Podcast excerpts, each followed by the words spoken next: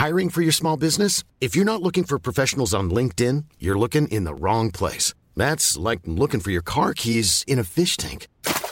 LinkedIn helps you hire professionals you can't find anywhere else, even those who aren't actively searching for a new job but might be open to the perfect role. In a given month, over 70% of LinkedIn users don't even visit other leading job sites. So start looking in the right place. With LinkedIn, you can hire professionals like a professional. Post your free job on linkedin.com slash people today. ¿Ustedes creen que puedan amar a una persona más allá del amor que se tienen a sí mismas? Sí. O sea, está tricky, pero puedes creerlo. Ah, yo creo que sí. Yo creo que sí puedo. ¿Más de lo que te amas a ti? Sí, o sea, yo creo que sí se puede. Ahora, si debería o no, pues eso ya es otra pregunta. Ajá. Mm, Puede ser, pero yo siento que sería como una forma de, de autoengaño. Yo siento porque realmente tenemos la capacidad de dar más amor del que nos damos a nosotros mismos. Y amor no tanto en el sentido como de, pues, sabes, el, amor vanidoso, el amor de, pues, me, voy a consentir un poco, sino un verdadero amor, o sea, de apreciación sobre lo que valemos como seres humanos, sobre nuestro papel en esta vida, ¿no? ¿Cómo podemos ofrecerle algo a alguien más que no nos ofrecemos a nosotros mismos? ¿Es posible? O sea, ¿existe? O sea, ¿existe eso de poderle ofrecer algo que no te has ofrecido a ti Es mismo? que, ¿sabes qué? O sea, yo no tengo hijos, pero ustedes sí. ¿Qué opinan? O sea, yo siento que eh, ese tipo de Ah, amor sí. Ajá. O sea, ese tipo de amor es de que, güey, no me importa que. Como el meme ese, la viejita que está cocinando su corazón. de que para sus nietos, ya sabes. Y que le ponen de broma otra vez corazón de viejita. Pero siento que es eso, siento que es de que, güey, sí, o sea, yo, sí- yo sí siento ese amor de mi mamá, por ejemplo, ya sabes, de que, güey, o sea, de verdad, no importa si yo no como, pero ustedes estén chido y así, o sea, Claro. porque ya es hasta por instinto, pero no sé, yo no tengo hijos, ¿no? Es que Sí, sí, sí, también sí están, todo el sentido. están partiendo de la idea en la que todo mundo se ama. Y hay mucha gente que no se ama a sí mismo. O sea, amarte a ti mismo en realidad es todo un camino. Y siento que muchas personas no nos invitan ni siquiera a hacerlo. O sea, tenemos una cultura que nos invita a ser hostiles con nosotras mismos. Sí. Entonces, mucha gente ni siquiera experimenta el verdadero amor a sí mismo. Y por eso muchos caen en relaciones tóxicas. Por eso está de moda esto de, ay, la relación tóxica. Y para empezar, creo que una relación tóxica se da entre dos personas que no se aman a sí mismas, que no aman, sino de que eh, sienten cosas o se relacionan con otras personas que no se aman a sí mismas y pues solo están alimentando un hoyo negro, ¿no? Eso es cierto, eso es muy, muy cierto. En cuanto a lo del el amor como incondicional, digamos, que se le tiene a los hijos, eso es bien, bien cierto, pero también algo que se tiene que contemplar es que por el mismo amor a los hijos, uno tiene que darse ese amor, porque al final, esa falta de amor propio se le transmite a los hijos. Sí. Claro. Lo aprenden, eso lo sienten, lo reciben. Entonces la falta de amor propio y, y el imaginar que va a crecer tu, tu, eh, tu hija, tu hijo con, eh, con esa falta de, de consideración hacia sí misma es como, uff, te lleva a tener un gran sentido de responsabilidad. Ahora sí lo entiendo porque definitivamente, ¿no? O sea, sí existen esos casos en los que dices, bueno, no, no hay que comer, pero pues que ella, o sea, yo me quedo sin comer y que coma, ¿no? Por supuesto, ¿no? Es, una entrega, pero... Pero porque eh, también es ilegal maltratar a los niños. Está bien, pero, pero creo que tiene que ver más como con una situación específica, ¿no? Como con un contexto, porque bueno, si hay abundancia, pues es como, no, todos hay que, hay que, hay que cuidarnos, ¿no? Hay que, hay que amarnos y pues que eso también se le pueda transmitir a, a los pequeños. Pero también, o sea, sí entiendo eso, eso también. Creo que al final todos estamos un poco confundidos buscándonos a nosotros mismos, entendiendo lo que es el, el amor propio en general, ¿no? Entonces, lo que decías realmente, eso de no saber amarnos a nosotros mismos, o si, si quiere entender qué significa amarse uno mismo, nos lleva justamente a, a establecer relaciones que son tóxicas, ¿no? Tóxi- eh, pues sí, relaciones que son, son eh, conflictivas, caóticas, confusas, definitivamente. Sí, porque es cierto. siento que a lo mejor ese amor que estás buscando, que no tienes para ti, como que luego en las relaciones tóxicas quieres que esa persona te lo dé. Es como, güey, o sea, ¿por qué no soy tu prioridad? ¿Por qué no? Porque a mí me ha, me ha pasado, o sea, yo con mi novio actual, pues tengo como seis años, cinco años, no sé cuánto tengamos, pero muchos años. Entonces, pues como que al principio yo sí me acuerdo de las peleas que teníamos y así, y pues yo me mudé a la Ciudad de México, todavía no tenía tantos amigos, no tenía cosas que hacer, entonces era de que, güey, me enojaba de que él saliera eh, a divertirse con sus amigos porque era de que, güey, qué poca, o sea, yo no tengo nada que hacer, o sea, ¿cómo no consideras eso? ¿Cómo no consideras que yo estoy sola y así? En vez de, pues, yo poner, ocuparme y hacer mis cosas y así, ya sabes, entonces siento que eso se traduce a, güey, yo no me amo porque tú no estás a, a mis... Como que buscas esas cosas externas. o sea- Considérame. Ajá, Estoy buscas esa consideración y esa valoración y, y esas atenciones que a lo mejor tú te deberías estar dando, las buscas externas. Es cierto. Sí, y además, o sea, creo que también esto de no saber qué es el amor o cómo interpretas el amor, todo viene de ahí, porque nosotras tenemos un episodio donde hablamos del amor verdadero, de lo que consideramos que es verdadero, porque mucha gente es de que creen que amar a tu pareja o creen que amar a alguien es como darle detalles, darle flores, es como celarlo. O sea, hay mucha gente que dice, es que te celo porque te amo y no quiero que te vayas. Si no te amara, no te estuviera celando. Por eso te encierro, ¿eh? No. Ajá, entonces confundimos muchas cosas que son el amor con el amor en sí. Hay cosas que son obsesión, hay cosas que son como cosas distintas, ¿no? Entonces, de poder amar a alguien más de lo que nos amamos, por supuesto que se puede. De hecho, ese es el problema, básicamente. Eh, pero verdaderamente es amor o es devoción o es qué, o sea, porque yo creo que se puede amar, y yo he visto gente amar como tipo justo a una deidad, ¿no? Más, más que a sí mismos. Es como te voy a... amor. Exacto, eso es amor, pero eso es lo que nosotros en nuestro plano interpretamos como amor. Porque en realidad, o sea, la religión, cuando estás amando a Dios, estás haciendo muchas cosas que son más devoción que amor, porque en sí. realidad hay muchas cosas que si no es recíproco, a lo mejor no es amor o no sé, o sea, como que hay que primero alimentar cuál es nuestra versión del amor para saber si se puede o no pues, amarte a ti y amar a alguien más. ¿no? Eso es muy cierto. Todo tiene que ver con la interpretación de, de qué es el amor. Pero Y es eso, es, es la- bueno, antes de comenzar, bienvenidas todas las personas que nos ven y nos escuchan. esto es Amor Fati, el infinita brevedad del ser. Comenzamos.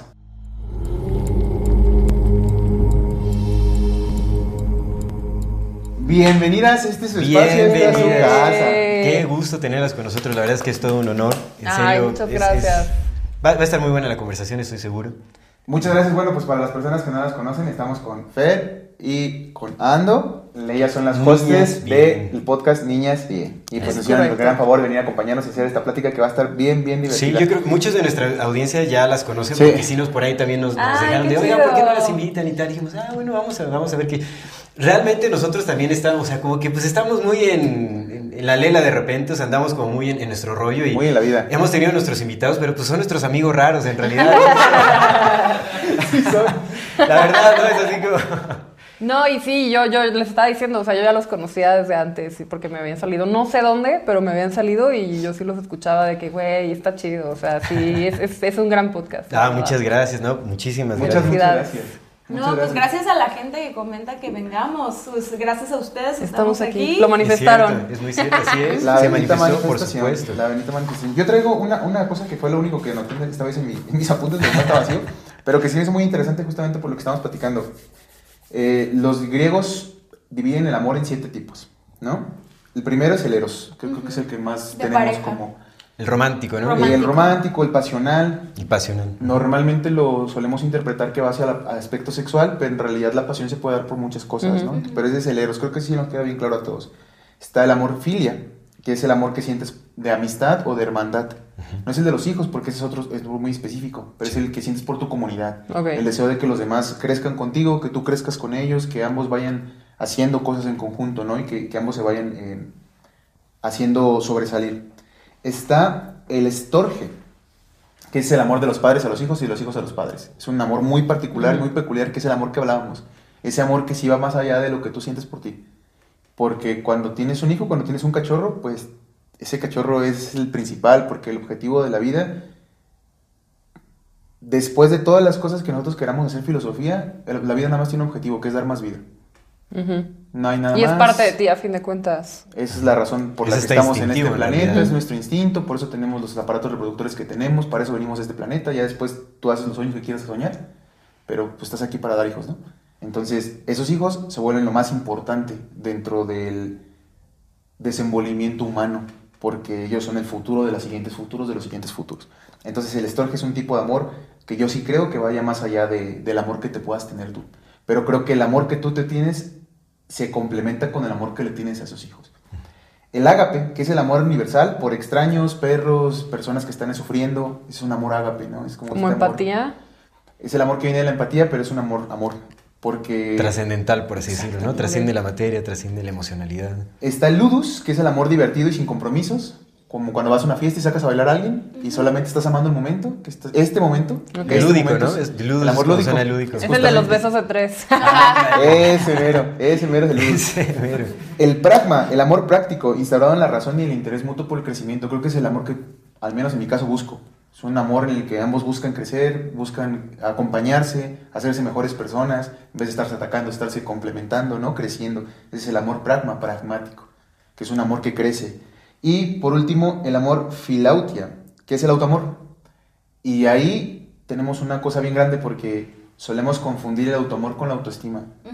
Y la autoestima viene de la cabeza y el amor viene del corazón.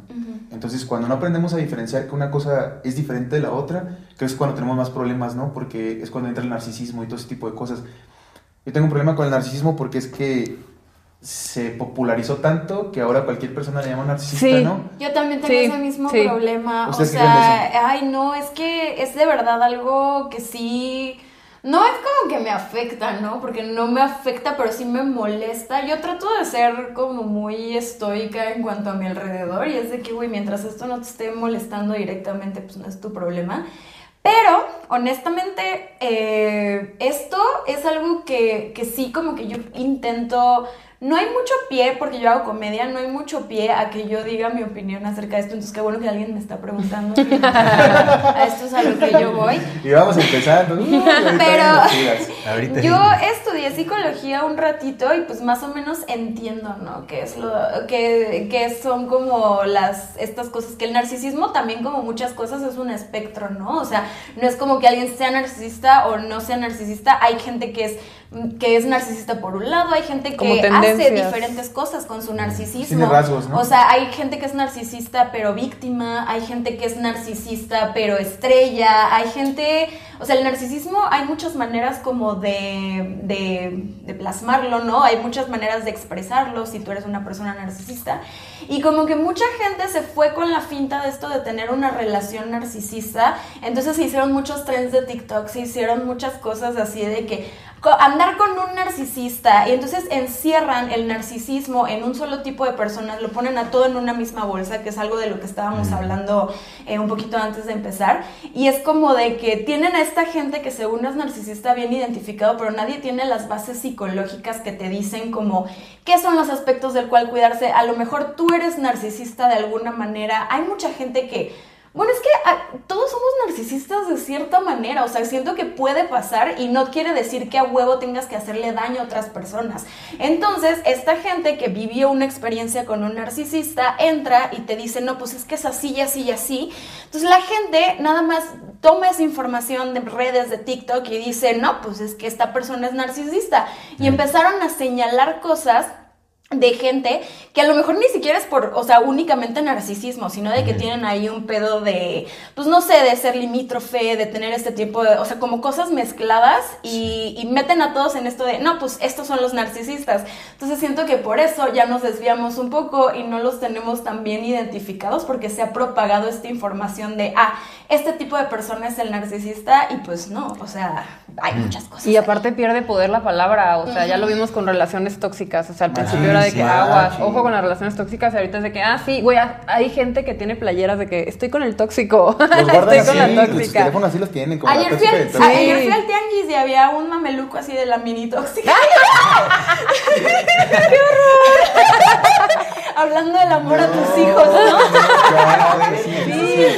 Se, ve, se ve muy cómicamente, pero en realidad sí es, es un impacto cultural fuertísimo. O sea, dice muchísimo de nosotros como Exacto, sociedad. o sea, ya que te digan, güey, anduve con un narcisista, es como, ah, todos, o sea, de que ya, ya Sí, no, ajá, ya no tiene ajá, ese pasa. valor. Ahorita en la mañana justo estaba escuchando a una chava que estaba funando a su, a su novio porque me encanta el chisme, me Uy, encanta, funas. me encanta poder lavar los trastes y no tener que Las poner atención. Ajá, claro. Y estaba diciendo la morra de que, güey, de hecho una vez eh, mi psicólogo psicóloga, eh, este, o sea que no, no estoy invalidando su experiencia, o sea, seguro se la pasó mal, o sea, el güey sonaba fatal. Sí, sí. Pero esto específicamente dice de que, güey, una vez estaba en la psicóloga y él estaba fuera como esperándome y dijo, ay, pues que pase, que pase el desgraciado, ¿no? Para, para conocerlo, ¿no? Porque pues, a veces lo menciona nada más para, pon- para ponerle cara, ¿no? Y la morra dice de que, y de dos veces que lo vio, ya lo diagnosticó de que es narcisista. Es como, Oh, güey, número uno, no eres su psicóloga, o sea, no, no, No no puedes, ajá, o sea, de que está poco ético, o sea, y siento que caemos mucho en eso como ya es como un término para acusar a alguien y justo no dudo que a lo mejor sí sea una persona culera que te haya hecho daño y así, pero si estamos hablando del trastorno narcisista es muchas cosas, es una cosa que solamente te puede diagnosticar alguien Tiene que ser Es diagnosticado. algo más complejo, supuesto. Ajá, y alguien que sepa y alguien que te trate y alguien que ya haya visto ciertas cosas como en un periodo de tiempo adecuado. ya Sí, no por ser psicóloga, que es lo que tú estás diciendo, o sea, de que, ah, yo le creo a mi psicóloga porque es psicóloga y yo ya vio dos veces a esta persona, es como, no, o sea, tiene que ser el psicólogo de esa persona, el que lo sepa, porque pues tú vas a terapia diciendo estas cosas y el psicólogo después de un tiempo de que ya te conoce tiene que sacar ese diagnóstico, ya sabes, pero no es como de que, ay, pues yo me gradué, entonces yo puedo ir por la calle diciendo, ese güey camina como narcisista, güey. El proyecto Ángel. Eso es cierto. ¿Ustedes consideran que, que un psicólogo, pensemos en una persona, un psicólogo que tiene una vida muy escabrosa y que tiene muchos abismos y muchos dolores adentro, esté capacitado para dar terapia? ¿O una cosa no tiene que ver con la Hay otra? muchos psicólogos que estudian eso porque están, o sea, les llama la atención porque lo necesitan ellos. O sea, yo, yo he escuchado mucha gente de psicología que dicen, güey, toda la gente de mi carrera no, co- no les confiaría ni Justo, un yo- minuto de terapia. Definitivamente. Ajá. Oye, Muchos, pero quería decirles algo rápido. ¿Saben qué es lo opuesto a lo tóxico? Completamente opuesto. El sabor de los postres de alguna Así es. Opa. Una Para nuestras de nuevo. dinero, tenemos Ya lo saben. tortugas. Eso de las tortugas, a mí en lo personal, las tortugas son mis favoritas. Güey, yo ya les he estado echando el ojo, pero, pero no quiero, no quiero salir con chocolate en el Trufas diente, pero se ven Con bien una buenas. galleta, ¿no? Porque La tortuga es parecida a la trufa, llama pero eso tiene pisitos y bueno. Recuerden que Alguna Kitchen hace deliciosos postres veganos a base de plantas, postres nutritivos tortuga. y además son deliciosos. Recuerden que lo nutritivo no tiene por qué perder la delicia en el Qué sabor. rico. Siempre es un buen momento para compartir en Kuna Kitchen, con amigos, con bueno. invitados, Ay, huele con bien rico. su abuelita, con Está. su primo, con la novia, con el novio. Siempre es un buen momento para probar Ancuna Kitchen. Gracias por compartirnos estas delicias siempre. Güey. Aprovechen, está bien bueno, ¿eh? Sí, está muy Confirmo. La- Nutrida. La, la crema de Nutrida. Calado y garantizado. Quedé. Así es. la crema de dátiles. Y bueno, a todo esto hay que aclarar cuál es el tema de hoy, ¿no? Porque, bueno, Los es- psicólogos, ¿por qué son malos? No está- vayan a terapia. Saquen eso de clip. ¿Por qué no ir a terapia? Para no ir a terapia. no nos hacemos responsables de comentarios ajenos. ¿no? Pues allá íbamos, ¿no? Los psicólogos son malos. En realidad estamos hablando del amor en tiempos modernos, porque bueno, es un tema que nos da, justamente la psicología tiene mucho que ver, estos términos que se están acuñando, que ya los tomamos como si fueran cualquier cosa, ¿no? Entonces, definitivamente creo que es un tema de muchísima relevancia actual. Yo siento que las relaciones actuales están en una crisis, generalizando, en realidad, o sea, crisis global, o sea, como que hay mucho conflicto en, en- en relaciones de pareja, amorosas, matrimoniales, cualquier tipo que sea Todas la relación. Hay como una gran crisis, hay muchos problemas, eh, hay muchas separaciones, hay... Justamente el término de, de relación tóxica no se volvió algo, bueno, no se normalizó por nada, sino porque es algo muy común. En realidad ese tipo de relaciones se está volviendo ya la norma y, y creo que eso es algo que merece nuestra atención y tenemos que hablar al respecto y tenemos que ver, pues, eh, como personas, como seres humanos, cómo podemos contrarrest- contrarrestar esta corriente social que viene sucediendo por... Ya, ya hablaremos, en la conversación iremos descubriendo cuáles son los posibles motivos, ¿no? De por qué estamos en, Nada en más esta crisis. esperando, ¿ah? Nada más estaba esperando para hablar de conspiración. Nada más. Ah, estabas esperando tu es momento. que- Tu momento tenía que Que los llegar. ingenieros No, no, no, no. sociales. Sí, sí, ¿Y ustedes es. qué opinan de la conspiración hablando del amor? No, y la 4T tiene todo que ¿Creen que es posible amar a AMLO más que a ti? Porque yo La sí. idolatría, ¿no?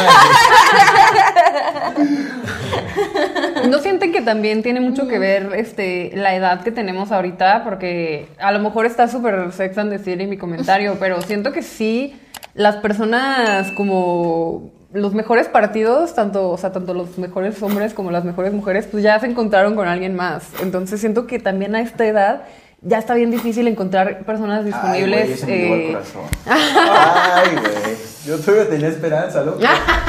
no es difícil, vale. pero es difícil, pero no es imposible. Que- Quedados, nos al dijo. podcast, güey.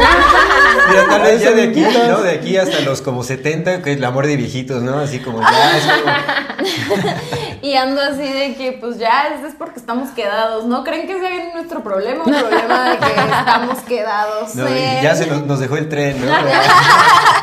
Es difícil, más no imposible, pero siento que también hay un poquito de eso que también conforme creces ya no tienes tanta ilusión, ya tienes los estándares muchísimo más altos, o sea, porque antes era de que cualquier cosa, pero yo por ejemplo ahorita este, me di un break con mi novio hace como tres años y pues empecé a salir con gente y así, y era de que no me gustan los stickers que usan WhatsApp, o sea, como ya cualquier cosita era, mm, no, Sí, es como, no es lo que estoy buscando, como que descartas ya más fácil, o sea, tú como ya crees, ya, ya tienes como cierto entendimiento de lo que quieres y ya medio sabes lo que quieres, como que también te cierras a eso y no estás como adolescente de que, ay, vamos a ver esto, vamos a conocer, vamos a explorar, como que te cierras más por eso. Ah, yo, en mi opinión, o sea, creo que también, obviamente sí tienen mucho que ver como todos estos factores, pero también eh, creo que algo de lo que pues vamos a hablar, o sea, en, en- en este futuro, yo también creo que también estamos en un tiempo de crisis muy grande de como guerra entre géneros. O sea, yo siento que ahorita no solo hay polarización como política en sí en redes, sino de que hay polarización de todos los flancos. O sea, si entras a Facebook es como, en- es un meme misógino y luego es un meme este, misándrico y luego es un meme... No sé, o sea, como que son muchas cosas así de que es que ahora las pinches viejas ya quieren que las respetes, ¿tú crees? O ¿Cómo? sea, Pues es que en qué momento. ¿Cuándo empezamos a hacer eso? No, no No está bien. No, oye, Ahora tienes que pedir permiso para todo. ahora, te, ahora, Ahora resulta que ya quieren opinar. ahora, ahora tienen que estar de acuerdo con que las beses, o sea, ¿qué es eso, güey? Ya no Antes se robaban los besos. Me siento limitado. Ah, ah, exacto, pero, pero no solo está eso, sino de que también está el lado contrario de, pues es que pinches hombres, todos son iguales, todos son unos putos Todo es tóxicos, una red todo flag. es, todo es una red flag, todo es, y, y la verdad es que a mí sí me parece alarmante, porque creo que nosotros hablamos mucho de eso en el podcast, que es como, güey, o sea, no se trata reconocer como todo este sistema de poder que tuvo como el patriarcado y todas estas cosas, no se trata de anular a otro género, no se trata de anular a los hombres, obviamente necesitamos unos de los otros para tener relaciones muchísimo más nutritivas y mejores y hay que conocer este contexto, hay que tomarlo en cuenta y hay que respetarlo para ciertas cosas, pero no se trata de tú mujer me la pelas, tú hombre me la pelas. Y mucha gente lo ha interpretado así, es por la misma razón por la que ahorita ya todo es tóxico, ya no le llaman a las cosas por su nombre, ahora es nada más como que siento que, que mucha de la comunicación que tenemos ahora en internet es estar unos contra otros, o sea, y no solo de maneras políticas, sino de que de estas maneras como de género, o sea, a mí sí me parece un problema real, o sea, sí, ¿Y ustedes sí creen que eso es natural del ser humano? O sea, que nuestra propia evolución nos ha llevado a este punto en el que ¿El estamos odiándonos. ¿O hubo mano negra? Yo digo que la mano Porque negra. de eso venimos a hablar podcast, la mano negra. Mano Yo digo que la mano negra es de Mark Zuckerberg. O sea, la neta. Siento que sí tiene mucho que ver las redes sociales, Por- como por- dices. ok, Por esto de la por meta, todo lo que- Ajá, pues estaba toda la polarización, todo lo que estamos viendo. Y también, por ejemplo, hay algo que. Otro, otro término abusadísimo, como relaciones tóxicas y narcisismo, los pinches apegos. O sea, está bien que tú entiendas que tu forma de relacionarte es, ah, yo tengo apego ansioso, yo tengo apego evitativo y todo eso, todo ese pedo, pero a fin de cuentas es nada más una clasificación, es una, es una palabra, es una forma de nombrar algo que existe, pero no te define, porque también vivimos ya las relaciones de que es que no va a funcionar porque tú tienes apego evitativo y yo tengo apego Es que tú eres ansioso. cáncer. Ah. Ah, también los horóscopos. de la astrología. Típico de Libra, la. Sí, porque a fin de cuentas nos estamos clasificando cada vez más y más y más y eso hace que te separes más de las personas y que te aísles porque por quererte clasificar te estás limitando. Ahora, yo también Sí, creo... son muy dañinas. Sí. Yo también creo que es una combinación, o sea, no puede ser como nada más la mano negra, no es como que un día eh, Mark Zuckerberg abrió la caja de Pandora y dijo, pelense. O sea, sí, es algo como mucho de la humanidad. Lo hemos visto mucho en libros de filosofía. Esa, como está esta parte de que tiene que haber un movimiento y luego tiene que haber este contramovimiento para que al final haya una síntesis para que la sociedad siga adelante. Pero aún así pues, o sea, también está este pedo de si hay mano negra que hace que las cosas, las redes sociales, por ejemplo, o sea, no hay que negar que de un tiempo para acá es como que ya tú no eliges el contenido, ya te tiran cosas, o sea, yo veo estas cosas de, de género que a mí me parecen preocupantes y a mí me preocupan porque Facebook me las lanza, o sea, porque entro a Twitter y ya no es lo que tú decidas seguir,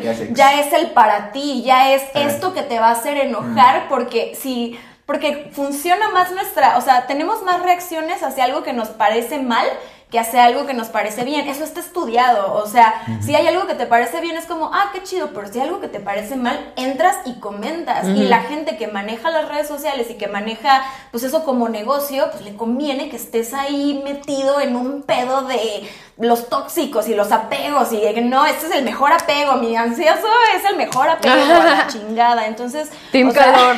Team calor.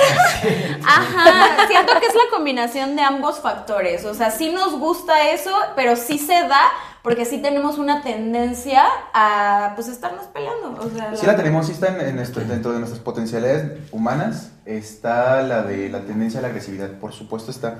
Sin embargo, creo que desde hace mucho tiempo se ha explotado esa capacidad que tenemos los seres humanos de lastimarnos unos a los otros y no se ha fomentado la otra, que es la capacidad amatoria. Se lo comento porque, evidentemente sí, mm, Mark Zuckerberg de, la noche a la mañana no salió a decir, ah, ahora va a ser así, pero la banda que le dio el dinero a Mark Zuckerberg para crear Facebook es la banda que ha dado el dinero desde 1700, 1600, 1500, es la misma gente. O sea, cuando haces una, un análisis de nombres. Un rastreo. Simón, y, ni siquiera los esconden, está en Wikipedia, ¿no? Entonces tú vas a Wikipedia y dices, ah, mira, este güey le Facebook viene de, de, la CIA, básicamente. La CIA creó Facebook. Y están los nombres ahí, o sea, ni siquiera es como que es, ay, la conspiración de gorrito, ¿no? ahí van conectando los nombres, nada más que pues es, es, ir como pues, poniendo atención en los nombres, eh, cuáles fueron sus, sus, puestos de trabajo, en dónde estuvieron. A Elon Musk también, ese vato le dieron el dinero los de la CIA también. Wow, güey. Es que también. Entonces ese es el pedo, ¿no? La mano negra no es una mano negra de ahorita, es una mano negra de hace. La misma mano ya toda arrugada. Nosotros, tenemos una especulación muy, muy, particular de esa. Dile, dile. Bueno, tengo que mencionar al, a, Miles Matthews, sí, sí o sí, porque mucho parte de eso. En realidad nosotros, cuando empezamos el podcast, o sea, empezamos pues obviamente loqueando con un montón de teorías conspirativas, ¿no? De, reptilianos, o sea, pues especulando todo, todo, todo, ¿no? Así de, no, pues ya este, los intraterrestres y todo este rollo, ¿no? Pues considerando la, la, validez de estas teorías, ¿no? Pero sabíamos que había una fuerza mayor moviendo a las sociedades, porque pues eso, eso es evidente, ¿no? En realidad, las tendencias sociales, las, tendencias ideológicas, con las rastreas, pues todo van apuntando hacia los mismos personajes, las mismas instituciones, los, mismos organismos públicos. Todos están conectados. Todos son los mismos que promueven a gran escala. Para que una ideología se pueda llevar a, eh, se practique por toda la población global, se necesita una fuerza impresionante de promoción para que todos la conozcamos, para que todos vayan como alineados en, exactamente lo que constituye cierta ideología, ¿no? Pero bueno, en fin, entonces poco a poco nos fuimos como deshaciendo de las, de, las teorías un poco más... Eh, más desaterrizadas, por así decirlo, ¿no? Y, literal, porque bueno, tiene mucho que ver con extraterrestres, reptilianos y todo ese asunto. No tan comprobable. Los reptilianos, discúlpame, pero están muy aterrizados. Súper aterrizados. ya, ya están Los más aterrizados, güey. Ajá, Ah, es que tuvimos por un tiempo, tuvimos un, bueno, uno de nuestros seguidores estaba aferrado a que yo tenía un reptiliano así como colgado energéticamente. No, de hecho lo estoy viendo. por eso le estaba diciendo, o sea, como que. No, hubo un momento donde te glitcheaste y estabas más Mis ojos, ¿no? Se hicieron así de reptil y. Güey, como esos videos de Justin Bieber parpadeando de que reptiliano. Todos así pixeleados, ¿no? Así de bien. Sí, sí, que le hizo así. regresa en el video, así lo hizo. Pero ustedes creen que es algo deliberado, es como vamos a controlar esta sociedad o es como producto de este pedo de que no existe la, la, free will y como el libre albedrío y así, porque por ejemplo yo pienso que al menos en las redes sociales, yo no pienso que Mark Zuckerberg esté en su casa de que, ay, ¿cómo me chingo a la humanidad? Sino, pues están pensando en dinero y es como, ok, por ejemplo, tú que te salen cosas que te hacen emputar ok, estás en tu celular y el algoritmo detecta que en esta publicación, en vez de quitarla rápido porque era el bebé de tu amiga, que qué hueva, te quedaste, la leíste, le tomaste screenshot y te tomaste el tiempo de mandármela y decirme, ve esta mamada, qué estupidez. El algoritmo dice, ah, a esta persona le interesa esto. Ok, o sea, yo siento que es algo, podre- o sea, yo soy muy optimista. Me gustaría pensar que es algo producto de nada más que también está mal, de estar siguiendo el dinero y vamos a ver qué da más dinero, vamos a ver, a ver qué genera más atención a la gente, más que un cómo vamos a chingarnos a la sociedad. Es que no es por chingar, o sea, también es por dinero. O sea, el dinero es poder, poder es dinero. Entonces Poder, es como, sí. ¿cómo haces que funcione tu Facebook? ¿Cómo haces que funcione tu Twitter? ¿Cómo haces que funcione? Pues haciendo que la gente vaya y se pelee y que esté ahí, que le provoque interés a las buenas y a las malas. Y el interés es lo que digo, o sea, nos provoca más interés el tener este conflicto. Entonces lo hagan por, o sea, lo hagan por dinero no, pues el dinero es poder para seguir haciendo esto. No es como de que, ah, un supervillano, ¿no? O sea, más que nada, yo creo que es eso, no, no es de una película, de que nada más alguien quiere ver a la humanidad chingarse, sino de que si la humanidad se están peleando unos con otros, eso nos da más dinero y poder y control a nosotros. Entonces vamos a seguirlo haciendo. O sea, ya sabes, pero no es como de que, que no se amen. O sea, no, da igual. Hay que destruir el amor. También, nuestra plática del amor, justo es lo que iba a comentar. Pues miren, si consideran que el dinero lo imprime el Fondo Monetario Internacional y la Reserva Federal de Estados Unidos, y la Reserva Federal es un organismo privado que no pertenece a Estados Unidos, pero ellos imprimen el dinero que le prestan a todos los demás, pues parecería que el dinero quizás no es tan importante, ¿no? Porque Ok. él lo imprime. Si quieres más dinero, imprimo más y me debes más. Entonces yo no ocupo de tu dinero. ¿Qué más? tú- ¿Cuánto puedes ganar? Ay, qué ¿Dos padre millones tener la de impresora tú, ¿no? ¿Dos La impresora de pesos billetes. mensuales? Sí, Dos millones de pesos son 20 millones al año. O sea, ¿no? es solo eso, es el poder. O sea, no. Es que va más, más allá, no va más Eh, allá de la, de la ajá, feria. Es como que, que tú hagas lo que yo diga. Ajá. Yo necesito que tú hagas lo que yo diga y que tú, tu grupo, haga lo que yo diga y que...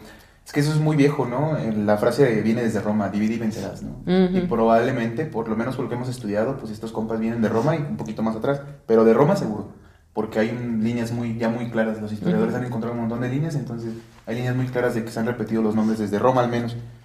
Y en Roma encontraron que divide y vencerás y pan y, pan y, uh, pan y Pan y circo para el pueblo. Y las dos siguen siendo iguales. Que es justo lo que estamos platicando, ¿no?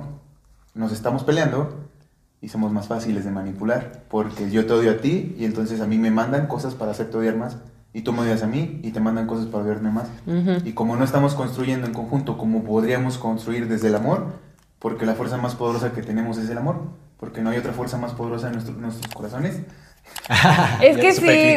que el amor es es la realidad, pero- pero... es la realidad, por eso, por eso eres capaz, por eso el, el, el, es- el estorque, ¿no? Eres capaz de amar más a tus hijos, eres capaz de dar tu vida por tus hijos, y si alguien viene y quiere meterle ideologías a tus hijos, vas a dar la vida por ellos. Ujú. Pero si no tienes hijos, y si no tienes pareja, porque odias a los hombres y odias a las mujeres, ¿qué vas a defender? ¿Qué te interesa? ¿Qué te preocupa tanto que puedes dar tu vida por ello? Exacto, no tienes ninguna pasión y ahí entra el amor, pues a, la- a, como decías, a las cosas, como a tener una, una vocación, tener como algo que te, que te, por lo que te despiertas todos los días y algo por lo que pelear y Es siento cierto. que sí se está perdiendo un poco eso porque también ya estamos muy desesperanzados, es como, güey, ¿para qué trabajo? Este mame que, pues sí es real, la neta, pero nunca me voy a poder comprar una casa, la neta. Ya para qué me esfuerzo, para qué ahorro, mejor viajo, que está chido, la neta. Pero si ya estamos muy desesperanzados de, güey, es que X, o sea, nunca voy a triunfar, nunca voy a ser rico, como que ya ni siquiera tienes, y no es como que sea lo único importante, pues, pero no tienes ni siquiera esa motivación de, ok, voy a trabajar mucho para comprarme un depa, a lo mejor. Que eso es como- tiene mucho que ver con estabilidad, ¿no? Con cierta estabilidad. Es como, bueno, como esa tranquilidad financiera, como decir, bueno, aquí puedo descansar, yo puedo dedicarme a vivir realmente. Exacto. Eso está desapareciendo. Estamos sí. ya viviendo para trabajar, la neta. Sí, pero hay algo que dijiste ahorita que es muy interesante, que es que, o sea, yo antes sí me dedicaba mucho tiempo, porque también estaba muy joven y no tenía nada que hacer, a pelear en internet, ¿no? O sea, me encantaba, yo... Ah. Yo usaba Twitter así como, no para pelear, sino de que sí me interesaba, eh, yo, según yo, Mostrarle a los demás que eran pendejos. Mostrarle a los demás que eran pendejos, o sea, de que Él quiero- no sabe que es pendejo, pero yo le voy a enseñar. Ajá, de que hoy me lo voy a pendejar y llegabas a tu casa y dices, hoy me pendejé a alguien bien duro en el internet, Sí sabemos, ¿no? sí sabemos cómo es eso. Pero entonces, luego, como que después de varios psicodélicos y muchas cosas Bendito que sean. me reconectaron, ¿no? Con este, pues, ser que tengo, este humano que tengo. Eh, entiendes muchas cosas, ¿no? La primera vez que hicimos ácido juntas fue así de que, güey, pues el amor, el amor de Es lo verdad está importa. cabrón, güey. Y sí suena, o sea, como que si lo ve una persona que no lo ha experimentado y así desde afuera suena como de que pinche hippie, ¿no? Pero, o sea, vienen, vienen de Burning Man, ¿no? Así. claro, y regresas de que su crudísimo, no, el amor está cabrón, güey. pero cliché, pero es eh, real. ajá, es cliché, pero te das cuenta. Y una de, las- una de las cosas que hablamos cuando hablamos de psicodélicos es que estas cosas las sientes a flor de piel cuando tienes esta percepción alterada de la realidad, pero no se te olvidan. O sea, después no se te olvidan y eh, recuerdas como de dónde vino todo eso y aprendes esa lección, ¿no? Y a mí lo que me pasó fue eso. Después de un tiempo dije, ahorita ya casi no uso Twitter, ya casi no uso, o sea, obviamente uso las redes sociales porque pues me dan de comer y, o sea, tengo que hacer que la gente se pelee para que me den dinero. Controversia. Ay, yo soy ingeniera social. Yo, yo no tengo mi máquina de billetes, yo tengo que hacer que la gente se pelee así, por Claro, es máquina para hacer pelear. máquina de controversia. Pero ya no, ya no es como que, o sea, ya no pierdo ese tiempo. Para mí ya es perder tiempo. Yo no digo que sea una pérdida de tiempo universal, porque hay gente a la que le servirá. Pero ya no pierdo ese tiempo que yo lo considero como una pérdida, porque digo, güey. Mi mamá siempre me está hablando para que, para que hable con ella, para que le dé un rato de atención. Yo prefiero darle una hora de llamada a mi mamá que estar perdiendo el tiempo en esa misma hora peleándome en internet con un desconocido por una cosa que aunque yo gane o él gane, nadie gana. No o sea, ¿no? los únicos... No trasciende. Bueno, No la- las trasciende. empresas ganan, las empresas ganan. Bueno, pero yo no. Entonces, o sea, como de que de, de un tiempo para acá, sí le pongo esa prioridad yo a la gente que amo, porque digo, mi tiempo en esta tierra está contado. Entonces, yo prefiero estar ese tiempo interactuando, hablando con las personas que amo, construyendo relaciones, que estar perdiendo el tiempo por puntos que, pues, la verdad es que, aunque yo gane esta discusión, de todas maneras, esa persona va a seguir odiándome, va a seguir como propagando esto, o sea, no me sirve de nada. Entonces, o sea, ahí es donde yo veo el, ok, o sea, sí, el amor, sí es más fuerte para mí que esta, que el odio, que esta onda que pues yo prefiero darle más tiempo, le doy más prioridad Porque al aparte el amor. odio cansa el amor no. Es que es eso, o sea, si tú pones a la humanidad a pelearse, siempre se van a morir, todos. Y ya no va a haber nadie. Entonces, es una, creo que nada más es observarlo, ¿no? Si los pones a agarrarse a putazos, en algún punto ya no va a haber nadie que se agarre a putazos. si se empiezan a amar, pues van a ser un chingo más, güey, porque el amor te lleva a coger. En algún- muchas veces. Muchas veces. muchas veces, o sea, es un camino, es un... Van juntos El amor tiene ¿no? infinitos rostros, ¿no? Tiene infinitos decir. pero el amor entre pareja te lleva a coger. Sí, sí, Coger, por supuesto. En teoría debería llevarte a la reproducción. Y la reproducción te daría más fuerza, porque entonces ya no tienes que levantarte para ver qué chingados hago hoy. Te levantas porque tienes un hijo y tiene que comer. Y lo amas, y lo amas sí. más que a ti, porque ese es el futuro de ti. y, es, y es tu responsabilidad. Y si te haces responsable de esa vida, completamente te haces responsable de la tuya. Porque si yo la cago, pues ya le fallé. Entonces yo trabajo para ellos y si no tengo hijos, busco quien sí los tenga y me vuelvo parte de la comunidad para apoyar al crecimiento de las infancias.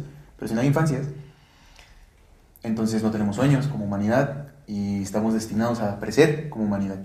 El pedo de nosotros es que no estamos poniendo la atención a los niños, porque ellos son el futuro de todo. Exacto. Y eso es lo que se nos olvida, porque estamos pensando en nosotros, no desde el amor en nosotros, sino desde el egoísmo de nosotros, desde nuestros miedos, desde nuestros dolores, desde nuestros rompimientos. Y nuestros deseos también. ¿no? Simón, por supuesto. Que los deseos pueden tomar loco. cualquier vertiente, ¿no? Lo Es una, positivo, una lo forma en la que nos lo manipulan muy cabrón. Yo lo platico muchas veces con Aldo. Los hombres funcionamos muy distinto de las mujeres. Los hombres funcionamos en esencia desde nuestra sexualidad y las mujeres en esencia de sus emociones, porque tienen hormonas más que nosotros. Y las hormonas muchas veces traducen en emociones. Y a nosotros es muy fácil que nos manipulen porque te dan culos. Y ya. No necesitas nada más. ¿Ves culo? Hombre quiere culo. Sí, no, te venden cualquier cosa, ¿no? Ya Y las morras se enojan por eso. Porque justamente no, no nos han enseñado que funcionamos diferentes. Nos quieren hacer iguales, no somos.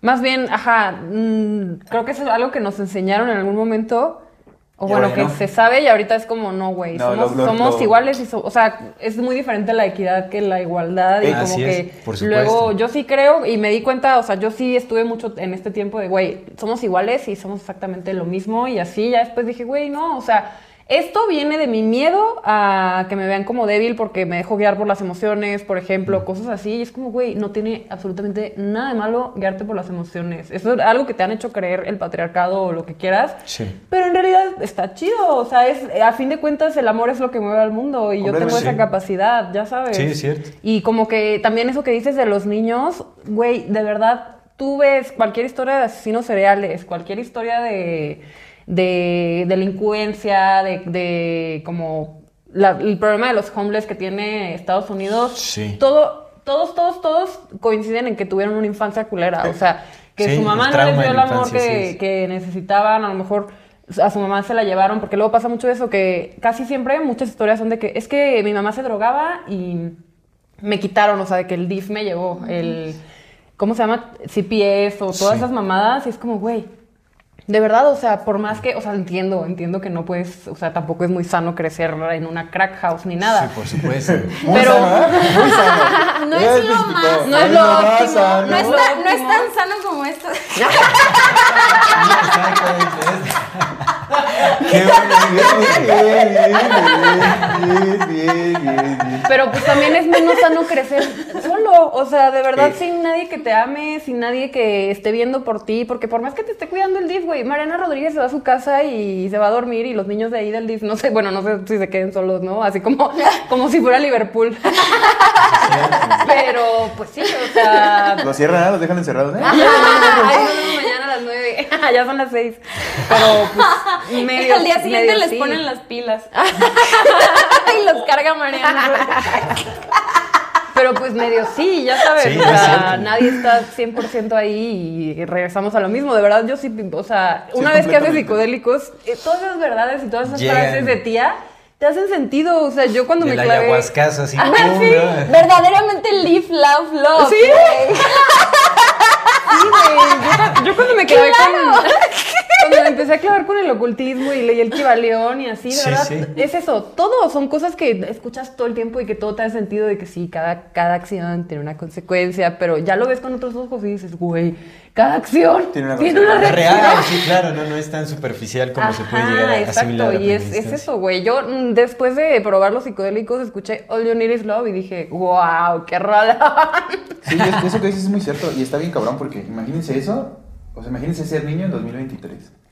Todos pasamos por la adolescencia, todos fuimos a la secundaria y en el estado de la verga porque pues estás creciendo, no sabes quién eres, no sabes qué eres, no sabes cómo funciona tu cuerpo. Turbulencia emocional. Todo está ¿no? bien de la verga, Estás aprendiendo los morros tampoco poco. saben y entonces por tanto te tratan bien culero. Imagínense eso en 2023 y que las personas a las que le estás poniendo atención están diciendo, sí, tú puedes hacer lo que tú quieras, sí, tú transfórmate, sí, tú no tengas hijos, sí, nada mames, tú preocúpate por ti, sí, los demás, los otros, el otro género vale para pura verga, sí, esto, sí, el otro. Uf, pinche confusión bien grande porque tus papás eso comieron. Porque nosotros somos los padres de la generación que viene. Y eso comimos nosotros. Todavía nuestros padres y nuestros abuelos crecieron machistamente, pero en otra generación distinta, en la que había otro tipo de valores y los procuraban.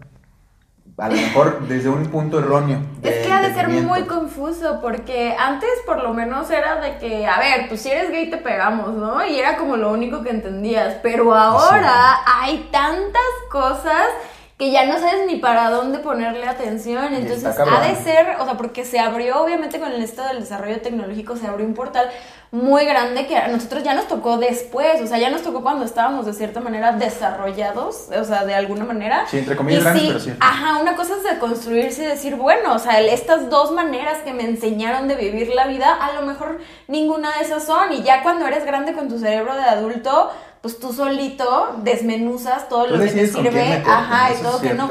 Pero si te dan una programación que es así de dispersa desde niño, es como, pero entonces, ¿qué, güey? O ¿Qué sea. Yo ¿Para creo que uno de los grandes problemas ahora es que realmente no, tenga, no tenemos ninguna referencia exitosa sobre el camino que debe tomar la humanidad. Es decir, no podemos basar- basarnos en el pasado, en la cultura de nuestro pasado, porque También no funcionó, errores. estaba mal. O sea, hay cosas que están súper mal, que simplemente se, se resguardaron pasaran y no hubiera los medios para darlas a conocer la vi- públicamente a todo el mundo, es otra cosa, pero había cosas que estaban súper mal y ahora hay cosas que también están súper mal, pero no tenemos ninguna referencia en, en la cual basarnos para decir, ah, este es el camino que debemos llevar, ¿no? Ah, esta es una buena educación. Ah, esto es... Realmente ahorita estamos todos como intentando, ¿no? Dentro de toda esta confusión ideológica, agarrar lo que consideramos mejor para construirnos a nosotros, para construir a nuestros hijos, para, para convivir, para establecer relaciones. Entonces yo creo que ahorita estamos súper confundidos porque no tenemos ninguna referencia en la cual pararnos. Y es ninguna. que, ¿sabes qué? Está mal dirigido porque sí hay muchos cambios positivos que ha tenido esta generación, que es como que ya no hay que ser homofóbicos, ya no hay que ser transfóbicos, este, lo que sea. Pero en vez de estar dirigido, ok, vamos a abrazar a esta comunidad, Claro. vamos a abrazar a, a las mujeres, no hay que ser misóginos. En vez de eso, o sea, no es eso. Es como, güey, vamos a odiar a los que no sean así. O sea, de Sí. que vamos a. Que paguen lo que nos hicieron. Ajá, Simón. exacto, Sí, Lo es que como- debería ser de hacer algo por respeto se convirtió en un motivo de conflicto más, ¿no? Es como, no se supone que debemos todos de respetarnos, de, de valorarnos y ahorita ya todos estamos agarrándonos del chongo porque, ¿no? ¿Por qué? Porque podemos. Sí, en principio sí, porque podemos, sí podemos, por eso lo, lo hacemos. Sí, si no sí. pudiéramos, no lo haríamos. O sea, sí, Sí. tenemos esa potencialidad de destruirnos unos a los otros. Pero también se ha forjado mucho ese hábito en la sociedad, que es lo que veníamos hablando, ¿no? Hay mano negra ahí, no sabemos desde cuándo viene, pero definitivamente cuando, las, la- cuando la humanidad existe en conflicto, pues entonces no existe ese potencial de unirse y de trabajar colaborativamente. Imagínense, ¿no? O sea, si cualquier ciudad, ¿no? O sea, Ciudad de México, que estuvieran todos trabajando al unísono, la, la población, porque nosotros sí hacemos como una, una división distintiva entre el rebaño desconcertado y las élites. Las élites siendo aquellas personas que difícilmente podemos acceder como en, en- en nombres y estas es el cosas. 1%. Y por lo general pertenecen a noblezas o pertenecen como a... eh, sí, o sea, noblezas de, que vienen de, uf, de miles de años en realidad. Si nosotros no consideramos parte de las élites al Mark Zuckerberg y al Elon Musk, todos los que vemos, cualquiera que sepa su nombre, ese güey no es ni el Es- Trabajan. ni el Es, es la, la clase capacitada que dice Noam Chomsky, por ejemplo. ¿no? Noam Chomsky tenía como una, una pirámide de tres, que son las élites, la clase especializada, que es la que trabaja para las élites, y después ellos. está el rebaño desconcertado, en donde... Nosotros.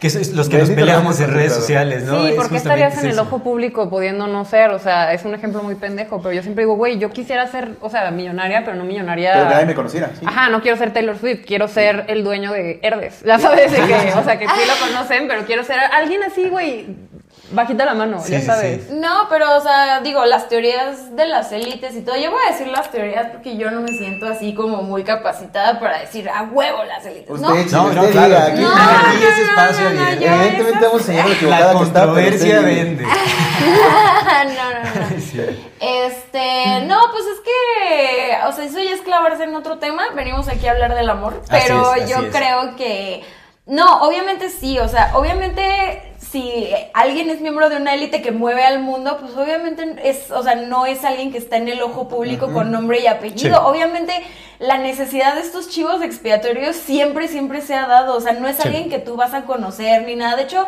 hay una serie que a mí me encanta, obviamente es de comedia, porque yo así allá voy para todo, para todos lados. Eh, se llama Inside Job, está en Mm. No, Netflix. no la he visto, pero La sí, cancelaron, la recomendado sí. Creo que la cancelaron, pero es una caricatura, pero habla justo de todo esto de Illuminati, de masones, de como que toda esta madre. Y este, y está muy interesante, ¿Y ¿no? quién Como- la canceló? Obviamente, obviamente hasta ahí, o sea, la élite son unos güeyes encapuchados, pues, o sea, Sí, son sí, sí. unas capas, ¿no? Y las conocen como las capas de así. Entonces, obviamente, pues son cosas que no estamos nosotros dispuestos a entender, pero es lo que estábamos diciendo, o sea, también es parte, y no estoy diciendo que la naturaleza humana sea ser mala o, o culera con, con las personas, sino de que también es mucha parte de nuestra propia naturaleza eso de que sea más fácil irnos hacia sentimientos negativos, o sea, lo que yo estaba diciendo antes del autoamor y la autoestima y todo eso, o sea, estamos más acostumbrados a usar este humor autodespectivo y a vernos y compararnos y a odiarnos a nosotros mismos por toda esta comunicación que nos da, porque es lo más fácil, o sea, porque no hay un camino que te oriente a decirte, no, pues es que, o sea, amarte también está chido, ¿no?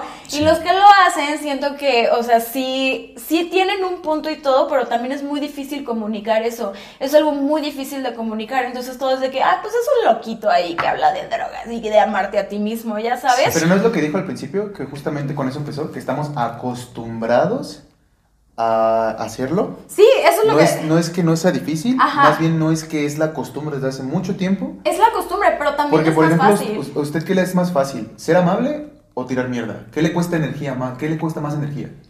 Me cuesta más energía, yo creo que ser amable. ¿Considera? Yo creo, o sea, lo hago, obviamente, porque ¿No, yo... ¿No cansa más ser culero? No, te voy a poner un ejemplo que me pasó hace dos semanas, tres semanas. Ajá.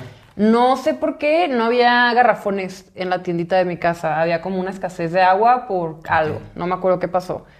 Entonces eh, yo le dije a mi novio de que, güey, hay que llevarnos dos. De que más vale. Y me dijo, güey, por eso hay escasez. O sea, de que literalmente por e- ese es el pedo. O sea, Ya, sí, porque sí. más gente piensa como tú y yo, claro, ¿verdad? Hay que llevarnos uno, está bien. Pero es eso, o sea, estás viendo, sí es amar, pero a los tuyos. O sea, no estás pensando como, Hay egoísmo. de. Ajá, Sí, no cierto, estás pensando como en los por ejemplo, demás. así del 100% de su tiempo, ¿qué pasa más? ¿Tirando hate o tirando amor? Es que, ah, eh, por ejemplo, eh, de eso ya hay estudios y todo que hay como ciertos tipos de energía y ciertas reacciones que tienes, que es como, si algo te gusta, si un meme se te hace de que, ay, qué bonito, qué padre, no, no contestas. O sea, re- lo estoy eh, Mm, ejemplificando sí, con sí, redes, no, no es que quiera regresar a eso, bueno, cierto. ¿Para qué comentas eso? O sea, no eres una tía, así, qué bonito, me Ajá, encantó, me ajá. lo robo. Ya sabes, o sea, a lo mejor sí lo piensas, a lo mejor sí Claro. lo sientes, pero la necesidad de expresarlo es porque pues, de verdad ya no, no puedes quedarte con este odio por dentro y tienes que hacer algo al respecto. Pues siento que... Como catarsis. Siento que es más fácil, pero por el, porque es más instintivo. Es como es más... lo que estoy tratando de decir, o sea, es lo que- a lo que yo voy, o sea, no, digo, no creo que nos tendamos a ser malos, o sea, eso yo no es lo que yo creo, pero Estamos es más, estamos acostumbrados y además estamos acostumbrados porque es lo más fácil, güey, porque yo, sí, o sea, ya ahorita ya es como de que me pasa algo y lo primero que hago es obviamente ver cómo me emputo, ¿no? Pero luego digo, no, o sea, no me voy a emputar, voy a tomar esto como una oportunidad, como un aprendizaje, pero porque yo ya tengo 30 años, ya estoy grande, ya, ya viví lo que yo tenía, o sea, no, no lo que yo tenía que vivir, ¿no? Ya, se me retira la vida, Pero- me jubilo, pero- yo ya fui. como- Pero ya viví las suficientes cosas como para decir, no me va a servir de nada pasármela mal, porque también tirar hate es energía mala, es crear mala energía, o sea, entonces yo digo, no, pero ¿sabes qué? O sea, sí es un esfuerzo, sí es un esfuerzo revertirlo para mí, y yo siento que, a- o sea, a mí sí me cuesta esta energía, y a todo mundo también le cuesta más Y, energía. y usted ya lo aprendió, ¿no? Ya lo sabe, ya lo vive y lo vivencia y, y, y notó que es más fácil y que se lleva a lo mejor la vida no emputándose que sí. Ajá. Si le pudiera enseñar eso a un niño que apenas tiene un año y lo enseñara a crecer así, ¿cómo viviría la vida ese niño? Yo, eso yo sí creo que ¿Qué sí se, puede, seguiría? cor- sí se puede corregir. Si a nosotros nos hubieran enseñado nuestros Exacto. padres a no emputarnos Ajá. antes de emputarnos, Inteligencia Ajá. emocional. Seguramente, claro, claro. seguramente no nos sería difícil no hacerlo. Porque la naturaleza del ser humano, para que la vida dé más vida, no necesita matar, necesita dar vida. Por tanto, necesita construir y sobre todo en nuestra, en nuestra humanidad, la la especie que somos, no tenemos garras, no tenemos piel, no piel dura. No somos un animal capacitado para sobrevivir solos. Necesitamos de una comunidad. Y si yo me madreo a todos, me sacan de ahí.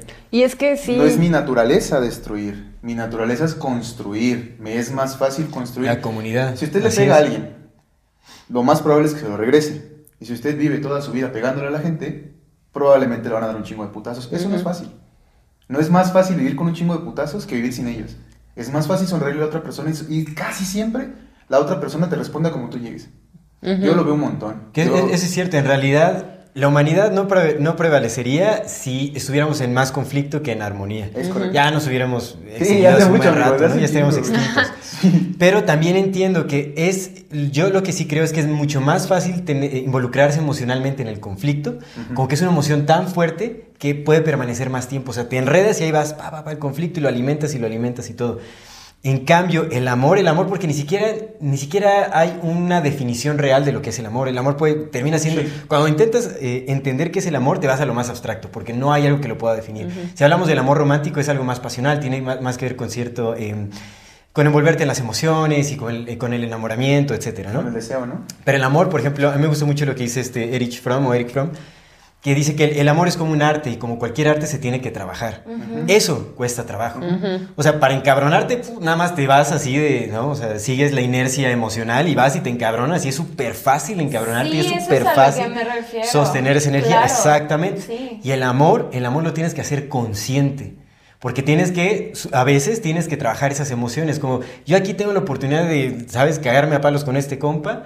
Pero, no, es como, es en donde entra el amor, como, bueno, el amor en el entendimiento de cómo no hacer daño, de, cuál sería eh, el mejor contexto, o, o, sí, cómo puedes crear el mejor contexto para que nadie salga afectado, ¿no? O lo menos posible. Y eso cuesta mucho trabajo. Eso sí cuesta trabajo, porque Yo- tienes que hacerlo consciente y tienes que hacerlo un hábito, un hábito que no tenemos. Yo Pues creo más que bien sí. es eso, ¿no? Lo Sí. conviertes en hábito y deja Ajá. de ser difícil. Ajá, es ya lo que, es si, habitual ya no es si difícil. fuera más fácil amar de entrada, tampoco tendríamos estos pedos que tenemos ahorita. Porque dijéramos, Es cierto. todos dijéramos en, en, en conjunto, no, pues es que qué mamada, ¿no? Pero no, nos dejamos llevar por la ola de las cosas Es cierto. porque es lo más fácil. Y no creo que sea puramente de costumbre. O sea, obviamente yo lo que yo digo siempre, siempre, siempre, es que la única manera en la que vamos a mejorar esto es justamente que los niños no crezcan con esta Como misma nosotros, ideología ¿no? que crecimos nosotros.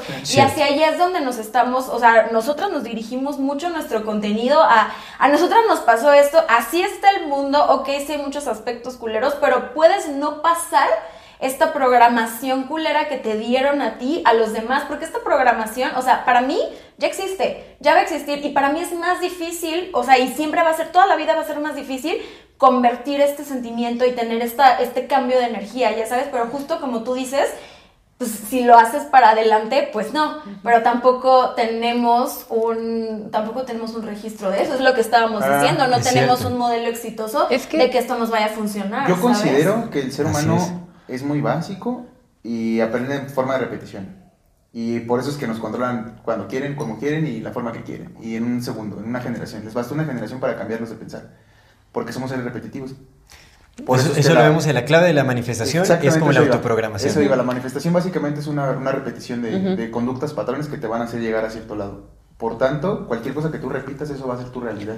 Y si tú te repites constantemente que es difícil ser amable, te va a ser bien difícil ser amable. Pero si te, te, te levantas desde la mañana y dices, güey, yo soy amable, carnal, no importa cómo sean los demás, yo soy amable. Uf, el mundo cambia. La Es que- gente, te, la gente te regresa sonrisas y la gente que, que sabes que, es que se emputa con todo mundo, a ti te trata diferente. Güey, es que es lo, o sea, no, por ejemplo, yo no, es que yo no creo que sea difícil y no es como de que yo vivo de que, ah, no, huevo, es bien a su madre difícil". todo, yo quiero No, güey, o sea, yo lo digo porque es lo que veo, no por, no porque es lo que practico, o sea, Sí. yo lo veo y yo, yo lo estoy viendo un poquito más desde afuera, o sea, yo desde un tiempo para acá yo lo estoy viendo un poquito más desde afuera porque para mí, o sea, y yo lo digo mucho en los videos que hacemos y todo, o sea, para mí yo veo tanto tan mal, o sea, yo veo tantas cosas tan mal, de que todos se están peleando por las pendejadas más estúpidas que yo puedo encontrar en mi vida, que es como que yo solo digo, la gente solo quiere pelear. Yo no quiero ser así. O sea, esto no es lo que yo quiero, ya sabes. Pero yo creo, o sea, en general, yo creo que ya es como de que ya se les hace fácil pelearse por estas cosas y poner su atención en estas cosas tan triviales de no pensar en esto de a lo mejor me estoy enojando, o sea, a lo mejor Facebook me está tirando este contenido para que me enoje, a lo mejor estoy perdiendo mucho tiempo emputándome, o sea, es lo que yo veo, no es lo que yo siento, o sea, no Sí, sí, sí, siento sí, que sea cierto difícil, porque güey, yo soy de provincia, ¿ok? Entonces, en provincia todos nos levantamos, nos saludamos, nos vemos a los ojos. Nos a damos los todos, buenos días. Nos damos Sí, los sí, buenos La banda, días. la banda vive más contenta, la banda vive y, más hay, feliz. y hay y hay algo que me pasa Ciudad mucho. Monstruo, es que Ciudad Monstruo no es el referente del país. Ciudad Monstruo es Ciudad Monstruo. No, y no, ¿sabes qué? pero también, o sea, yo veo mucho esto en redes y universalmente. Entonces, yo soy de provincia, yo sé, y es algo que tú estabas diciendo antes, que sí creo que la ciudad también es producto de cómo nos comportamos. Mm. También en las grandes urbes, Cierto. o sea, la ciudad no es el indicador, pero hay un chingo de gente, hay Pero- mucha, mucha Pero hay más Es que gente saben- afuera del país que ahí. Ahí son 13. Sí. En el país somos 130. Pero casi El no resto de la población no está así. No, pero ¿saben qué? O sea, siento que también no hay que juzgar esto desde las redes sociales porque es Sí. todo un Sí. mundo diferente. Yo, desde es. que no estoy en Sí. Twitter, ahora ex, güey, o sea, por ejemplo, yo no sabía que la película de Barbie era tan controversial. O sea, yo dije, qué chido, salió la película de Barbie, ya huevo. Y luego me metí a Twitter y dije, ¿qué? ¿Por qué se están peleando? O sea, ¿qué Eso- qué? eso está O sea, literal, está muy- ¿qué? sí es cierto, Ya sabes, o sea, porque la neta, o sea, sí la gente te va a confrontar y te va a decir, ah, eres un pendejo, por internet. O sea, Sí. pero ¿cuánta gente en persona en una cena te va a confrontar de que, ¿sabes qué? Eso que estás diciendo es una mamada. Hay quien lo hace. Pero, Pero para, para poder llegar y tuitear, hoy un pendejo en la cena dijo esto, pero la gente en persona es bien pussy, o sea, la neta, nadie, Sí, sí. nadie te confronta así, nadie te va a decir tus verdades así de así, entonces también como que medir esto con lo que vemos en redes sociales también está como medio así porque no, no, no siempre es real, o sea, yo de No verdad... refleja desde- la autenticidad de las Desde que no estoy en. Twitter, luego me doy cuenta de las cosas por las que, las que están peleando, porque no voy a decir que no me meto, tengo otra cuenta y me meto, en vez, de, en vez de diario, me meto una vez cada semana, ya sabes. Actualizada, ¿no? Cuando, cuando, prendo, cuando abro mi laptop, ahí, ahí Sí, es donde tengo esa cuenta y ya. también. Ajá, y a veces digo, güey, no mames que están peleando por esto y me doy cuenta como de la cámara de cómo la que estaba, ya sabes. Sí, sí. Y, o sea, pasa eso y también es una discusión más vieja que qué, de que, güey, el hombre es bueno o es malo. Es algo que siempre ha estado y algo que siempre ha existido. Sí. Hobbes contra Rusia. Ajá, entonces, o sea, es esta discusión que siempre ha estado, pero yo siento que también es más de que el hombre es egoísta por naturaleza y, y eso sí se sabe y es algo hasta del, del cerebro y todo, entonces más bien es como... Pues sí, yo, esta es mi, mi bandera y esto es lo que siempre digo, güey, pero una vez que empiezas a meditar y empiezas como a abrir un poquito, pues sí, como a apagar un poquito el ego, yo creo que ahí sí te riges más por, güey, no mames, no voy a, vine a comprar un agua, ¿por qué me voy a llevar dos? ya sabes. Que yo creo, ahorita que están contrastando, bueno, con lo que dices y lo que están contrastando de la vida en provincia y la vida citadina, creo que un factor determinante para justamente la práctica del amor es el estrés.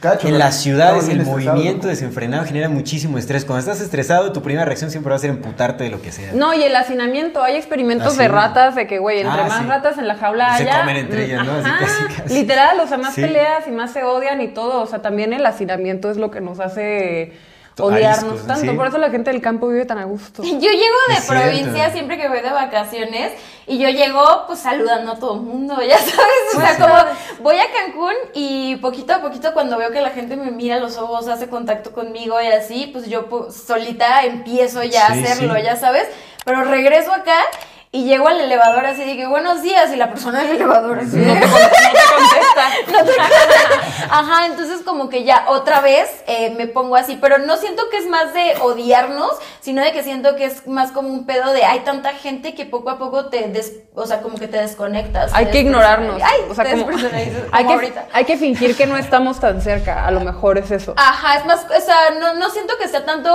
por egoísmo ni nada, sino de que sí vas como mucho en modo hormiga, que es más difícil como alguien que de verdad te quiera como... Hasta las hormigas de salud. que alguien te quiera como que traer, o sea, como que quiera hacer interactuar contigo, pero eso ya es más como un contraste entre la ciudad y la provincia, porque en la provincia no hay tanta gente, entonces a la que encuentres es como de que, hola, o sea, como estoy aquí, ya sabes, y acá es de que, güey, pues, o sea, aquí ahorita estoy yo, pero ahorita vas a ver otro estúpido, ¿no? Sí, de exactamente. No, y creo que también hay otro factor muy importante que es la pandemia. A mí la pandemia sí me, me afectó. Todavía no logro descifrar de qué forma. Ok. Pero la forma en la que me relaciono con las personas sí cambió. O sea, sí me Mm. siento como que por mucho tiempo me limité a mi círculo cercano y solamente veía a, la a los reales. Sí. Y solamente convivía con los reales. Y ahorita voy Sí a pasa. reuniones. Sí, ahorita voy a reuniones y como que convivo con gente diferente y luego me, me hace ruido cosas y como que digo, güey, esto no está tan chido. Pero es como, güey, antes convivía con gente de todo tipo y como que estaba ok con eso y ahorita quiero que todo sea perfecto, que toda la gente sea Ya. comulgue 100% con mi punto de vista, que todo sea como mi camarita de eco, ya sabes. Sí, y sí. ahorita como que estoy, de- estoy luchando con eso también, porque siento que la pandemia también nos abrió eso, pero también a lo que voy es que a fin de cuentas, en los desastres y cuando, cuando de verdad importa que estemos unidos, yo creo que sí lo estamos. O sea, ahí tenemos el ejemplo del sismo, por ejemplo. Ah, sí, ejemplazo, ¿no? Todo el mundo. Todo el mundo en chinga, todo el mundo ayudando, como que, Que siento no hay agua, que... no importa. Yo me quedo sin agua y llevo mi garrafón, ¿no? Así. No voy a comprar dos, voy a comprar No voy a uno. comprar dos. voy a comprar cinco, pero para darlos. Siento que también a lo mejor es eso, o sea, que también el internet nos hace creer que no está tan chido y que no está así, Sí, pero ya que lo otra de la población. Ya que lo llevas a la vida real, dices, güey, o sea, pues sé que cualquier pedo, o sea, sí me van a ayudar. Que luego vemos experimentos sociales de que me caí en la calle y, y nadie me levantó. Güey, o sea, pero no, o sea, sí, obviamente no es, Sí, sí. no es una muestra, el internet no muestra a, a la sociedad y todo, pero, o sea, sí hay un detalle peligroso ahí que no creo que debamos de dejar pasar, que es como de que todo el contenido y la, o sea, y la, ¿cómo se llama? Los medios de comunicación masiva y todo eso también responden mucho a estas tendencias eh, de internet y todo. O sea, lo importante es como la información y los referentes que tenga la gente al crecer, porque no todos crecen en una comunidad donde nada más las personas les dan como esta manera de pensar. O sea, a lo mejor tú no vas y te peleas en vivo con la gente, pero tus opiniones sí las estás sacando de un TikTok que dice que los narcisistas son lo peor, ya sabes. Sí. Sí, va a estar callado en la cena, pero de que este cabrón es narcisista. Ajá. Desde tu pasta. Exacto. Segura de ser Leo, el hijo de la chingada. Ajá, exacto. O sea, no me quiero poner un todos están en nuestra contra, pero sí hay que tomar en cuenta que esta comunicación que nos dan de todos los medios también afecta nuestra manera de pensar, Claro. ¿sabes? Cierto. No vas por la vida nada más, o sea, teniendo estas opiniones de las personas que te rodean o a las personas que respetan o algo así. O sea, ahorita hay un pedo, hay gente quemando libros de la SEP por cosas que Ajá. vieron en internet también. O sea, Cierto. también hay que ponerle Sí. mucha atención. De a hecho, no- eso siempre ha sido así, por eso los medios son el famoso cuarto poder, porque desde que se crearon los medios, pues antes del medio era la- el púlpito de la iglesia, y la iglesia te decía qué decir y qué pensar y qué Ujú. sentir, y las opiniones de las demás personas eran réplicas de las opiniones de los medios, y eso no ha cambiado en absoluto. Ajá. Sí, Los a mí- medios te siguen diciendo qué sentir, qué no sentir. Hace un año, más o menos ya tiene como un año, en TV Azteca salió Televisión Nacional diciendo, los cubrebocas nunca sirvieron para nada. Un estudio lo demuestra, que solamente sirvieron para asignar más a la gente, para que se jodieran más, porque en realidad nunca hubo necesidad de ello. Cuando dos años antes estaban diciendo, pónganse cubrebocas, todos pónganse cubrebocas. Los medios responden a un poder más grande que ellos mismos, y es un poder que es el que mueve los hilos de toda esta madre. Pues. Podemos negarlo, pero pues, negarlo no, ha- no, no No, lo quita, sí, ¿no? Yo, yo noto cómo me afecta, por ejemplo, a mí me han, me o sea, nunca van a saber por qué, porque ya no tengo Twitter, pero me han cancelado mucho en Twitter siempre, o sea, por opiniones, o sea, que, pues es que soy guachican, perdón, o sea, así nací. A veces hago opiniones, o sea, he hecho Así opiniones nací. que a, Así lo mejor, nací.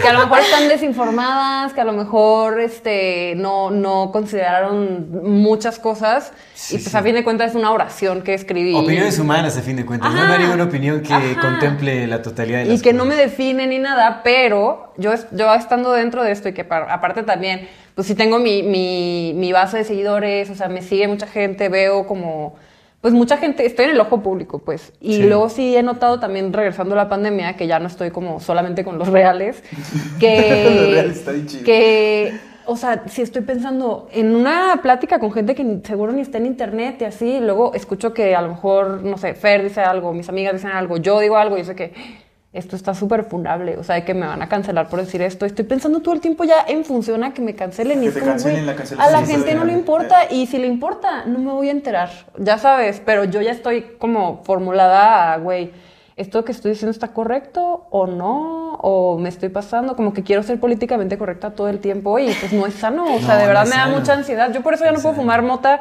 con gente que no conozco porque estoy todo el tiempo estresada por eso. Mm, Sí, sí. Y pues, o sea, no es nada sano, sí te afecta, es lo que dices, sí te afectan, a fin de cuentas, aunque no sea real y aunque nadie me vaya a decir algo en persona, sí yo ya estoy pensando en función a eso. Este es un mensaje para las personas que nos ven y nos escuchan. En la infinita brevedad del ser. Yo soy Aldo Acra Yo soy César Jordán. y este es un video para invitarte a que te unas al contenido exclusivo que tenemos preparado para ti. tendrás acceso a videos privados, Escenas detrás de cámara. cámaras y bloopers. Podrás ver los episodios Antes de ser publicados, recibirás regalos exclusivos por parte del equipo de Amor Fati y 145. y muchas sorpresas más. ¿Qué esperas? Únete al contenido exclusivo de Amor Y Fati. en la infinita verdad del ser. Hasta luego. Pero ahora sí, vámonos a... De lleno. Al tema ya estuvimos orbitando un rato, ¿no? Como, bueno, Preparando todo el terreno. Preparando, exactamente, preparando el terreno es, es lo correcto. Me gustaría que eh, nos compartieran como su experiencia, porque también están en contacto. Yo sé que su audiencia también les comparte mucho de sus experiencias personales, ¿no? De, de- de cómo llevan sus relaciones de pareja y todo. ¿Ustedes qué notan en las relaciones ¿cuál es un, co- como un común denominador en las relaciones actuales? O sea, ¿cuáles son como los conflictos principales? ¿Qué es lo que, eh, eh, como los puntos de encuentro y los puntos de, de separación, digamos, como ese tipo de cosas? Yo siento que hay algo, mm, algo que se repite muchísimo, que es el estar esperando que te digan qué hacer o que haya como una regla general.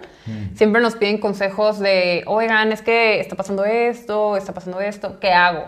Y, o cómo debería de reaccionar a esto, o ustedes sienten que esto es una red flag o no. Como estar buscando validación externa en las cosas en vez de tú tener un criterio propio y decir, ok, esto a mí no me gusta y ya. Pasa mucho con las infidelidades, que es como, ¿ustedes consideran que es infidelidad eh, darle likes a, la pare- a morras mientras tienes pareja? O, o ustedes consideran que es infidelidad ver porno mientras tienes pareja o así? Y a fin de cuentas, como que no nos damos cuenta de que es algo personal, es 100% personal, son límites que tú pones, son cosas que tú decides, porque para mí, en lo que me he dado cuenta, yo ahorita estoy enamorada y en una relación que yo considero estable, y quedo, ¿no? De que para cuando salga este podcast, no, pero... Pero...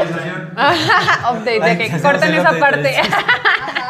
No, pero lo que yo me he dado cuenta es que para mí el amor es estar con alguien y poder ser yo misma y poder como, como disfrutar nada más de la compañía del uno del otro y, y acompañarnos y como ese amor que dices de, güey, crecer juntos, apoyarnos, como nada más que haya alguien siempre en casa como a quien llegar, o sea, como un apoyo y así. Y mucha gente no lo ve así, mucha gente está viéndolo o como competencia o como... Y a mí me pasaba antes que yo, yo era como, yo tengo que tener la ventaja, no me voy a dejar, como no dejarte de que, güey, oye, este, no sé, me ayudas con esto y es como, "Mm, deberías de ayudarle porque esto va a significar que me estoy poniendo en su nivel. Una vez una prima me dijo, cuando me fui a ir con mi novio, me dijo, el mejor consejo que te puedo dar y el consejo que me dieron cuando me casé es que nunca te vea limpiar porque va a...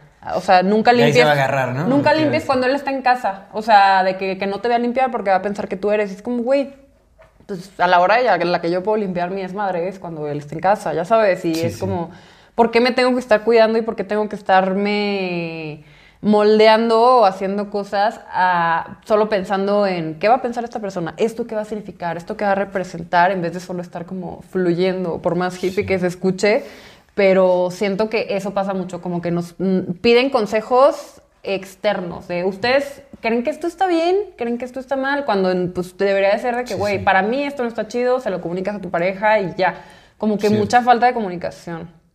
Eso, falta de comunicación. Sí, yo también siento que hay mucha falta de comunicación entre las parejas, o sea, sí es como un, ¿cómo le voy a decir a mi novio que, que quiero esto? O cómo, o sea, como que siento que, que es como que juegan unos papeles las personas que a lo mejor no, no están como diciendo todos sus sentimientos, porque si dicen lo que sienten o lo que en verdad piensan, tienen miedo a ser juzgados por su pareja y hay O mucho... que los funen, ¿no? También. O que los funen. Es que básicamente es eso, ¿no? Sí. Básicamente es- en eso se resume. Por eso Y ser este vulnerable también. Ajá, y también hay mucho juego de poder, o sea, si lo, si lo fuera a decir como en palabras más sencillas, es un juego de poder, porque siento que en, en todos los consejos que nos piden y en todas las cosas que nos dicen, yo llevo mi relación de una manera pues distinta, ¿no? A la que, a la que normalmente veo estos problemas.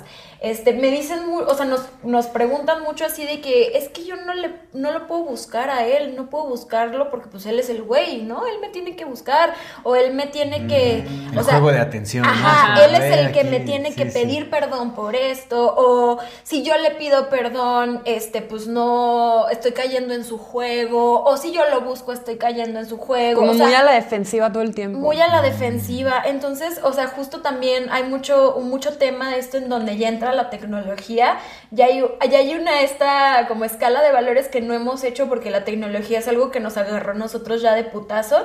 Entonces es como, güey, si mi novio le da like a mujeres eh, encueradas, ¿qué? O sea, esto ya es una infidelidad o, o sea, como que ya hay muchas cosas que la gente no sabe qué hacer y entonces ya está interpretando todo como algo negativo. O sea, porque les digo, a lo mejor es lo más fácil o es la costumbre, pero es como de que no, pues es que si ya le dio like a una chava así encuerada, pues es que ya no me quiere, o es que quiere a esa chava encuerada, o eso es lo que yo debería de ser, o así. Entonces, y ni siquiera es como que se lo dicen a ellos, nos lo dicen a nosotras. otras, o sea, no, no le dicen, amor, ¿por qué le diste like a esta chava encuerada? O sea, ¿cuál es el trasfondo? No, es como, yo lo Ya voy no nos manden mensajes. ¿Eh? Ya, suficiente. es un yo lo voy a interpretar, yo lo voy a descifrar y yo me voy a ofender por lo que yo creo que él está haciendo con esta acción, en vez de que haya una comunicación directa que corte con toda esta nube de especulación detrás y luego los llevan a conflictos mayores. O sea, eso es lo que yo puedo ver. Yo soy una persona muy comunicativa, o sea, muy, muy, muy comunicativa. Yo tiendo a ser muy honesta, eso me ha causado muchos problemas, o sea, así como me ha causado problemas, me ha causado A lot can happen in the next three years. Like a chatbot may be your new best friend. But what won't change? Needing health insurance. United Healthcare Tri Term Medical Plans are available for these changing times. Underwritten by Golden Rule Insurance Company, they offer budget friendly, flexible coverage for people who are in between jobs or missed open enrollment. The plans last nearly three years in some states, with access to a nationwide network of doctors and hospitals. So, for whatever tomorrow brings, United Healthcare Tri Term Medical Plans may be for you. Learn more at uh1.com. There's never been a faster or easier way to start your weight loss journey than with PlushCare. PlushCare accepts most insurance plans and gives you online access to board-certified physicians who can prescribe FDA-approved weight loss medications like Wigovi and Zepbound for those who qualify. Take charge of your health and speak with a board-certified physician about a weight loss plan that's right for you. Get started today at plushcare.com slash weight loss. That's plushcare.com slash weight loss. plushcare.com slash weight loss. Pues, o sea, no perder el tiempo, ya sabes, porque la gente ya sabe, o sea, sabe a lo que estoy, a lo que me refiero, porque yo se lo estoy diciendo. Al grano, pues, o sea, Al directo. grano, ajá. Entonces es como el tipo de relación que yo tengo también con mi novio. Es como de que, oye, la verdad yo me sentí lastimada porque hiciste esto y así es como yo lo veo. O sea, no, no le estoy acusando, sino Sí, de que sí. no es como tú hiciste esto porque esto es como yo veo, o sea, lo que yo veo, este es mi punto de vista. O sea, yo le construyo la historia de lo que yo vi, lo que yo interpreté y lo que yo sentí para Sí. que él me diga que es correcto, que no es correcto, que a lo mejor sí pasó, pero él no lo hizo con esa intención, porque la intención es importante. Entonces ya cuando se abre ese canal de comunicación es más fácil, eh, pues, o sea, discutir las cosas y llegar a un punto donde, bueno, pues que no vuelva a pasar, o sí va a volver a pasar porque yo hago esto, o sea, pero pues todo se resuelve hablando. Pues, nuestros consejos siempre son, dile, Dile, ajá. Y que ¿Qué nos también... vienes a decir a nosotros? no? Ya lo hablaste con él primero. De que, güey, todo eso que acabas de escribir, díselo a él, ya sabes. Pero también, o sea, obviamente hay un cierto como privilegio de, güey, pues nosotras tenemos novios que sí están dispuestas a escucharnos. Pero yo Sí. escucho, yo conozco cada pelafustán que anda con mis amigas que claro que no están dispuestas a escucharlas. O sea, es como, güey, también hay mucha, mucho Cierto. vato mierdilla. eh, en ¿Por qué se quedan general, con los pelafustanes? Güey, es que es, no sé, como que siento que... Temática, temática. Todos, sí, güey, todos tenemos ami- amigas o Pues amigos es que en general, que- ¿no? Solemos quedarnos con personas que nos hacen mucho daño, no nada más las mujeres, sino también los vatos. Yo siento quedados. ¿Por Yo creo que por quedados. Entonces, ¿dónde Por- va a encontrar otro? No, porque hay gente que es joven, ¿no? Joven y bella. Hay gente joven Sí, y bella, yo siento que es- de su sexo, que se queda con banda que es patán o patana. A lo mejor es ¿Por falta de amor propio, a lo mejor es falta de saber lo que mereces y a mí me pasaba antes que era, güey, idealizas a las personas, dices, en vez de decir, ah, mira, esta persona me gusta, eh, me cae bien, que, que, o sea, me merece, ya sabes, en vez de ir por ese lado, es como, güey, esta persona, tengo que hacer lo que sea por agradarle y porque me elija a mí, como que no estás tú eligiendo, sino estás esperando que te elijan Es a como ti. miedo a la soledad y el deseo de ser amado. Porque uno no sabe ese amor que está buscando. ¿no? Sí. Es como También así. dispara muchas Exacto. inseguridades, ¿no? Y muchas ansiedades. O sea, Sí. vivimos en un mundo tan justamente bombardeado de cosas que dices, güey, es que esto, esto, esto y esto y esto. Entonces estás como muy ansioso por, Ujú. por esa aprobación. Y como los demás, yo lo he visto mucho en mis amigas, en la generalidad y en mujeres que, que conozco. Como si hay mucha validación, no quiero decir innecesaria, sino no pedida Ujú. hacia las mujeres en la generalidad, sobre todo las mujeres guapas. Ustedes lo han vivido, ¿no? También creo que las mujeres que eh, hegemónicamente no son guapas, porque pues la belleza está en los ojos de quien la mira, de nadie más, ¿no? Pero sabemos que hegemónicamente hay una belleza que marca la sociedad. Estereotipos. Es los estereotipos, las mujeres que no son estereotípicamente bellas, supongo que también lo viven, pero lo viven más las mujeres que son estereotípicamente bellas. Y tienen un exceso de atención no solicitada.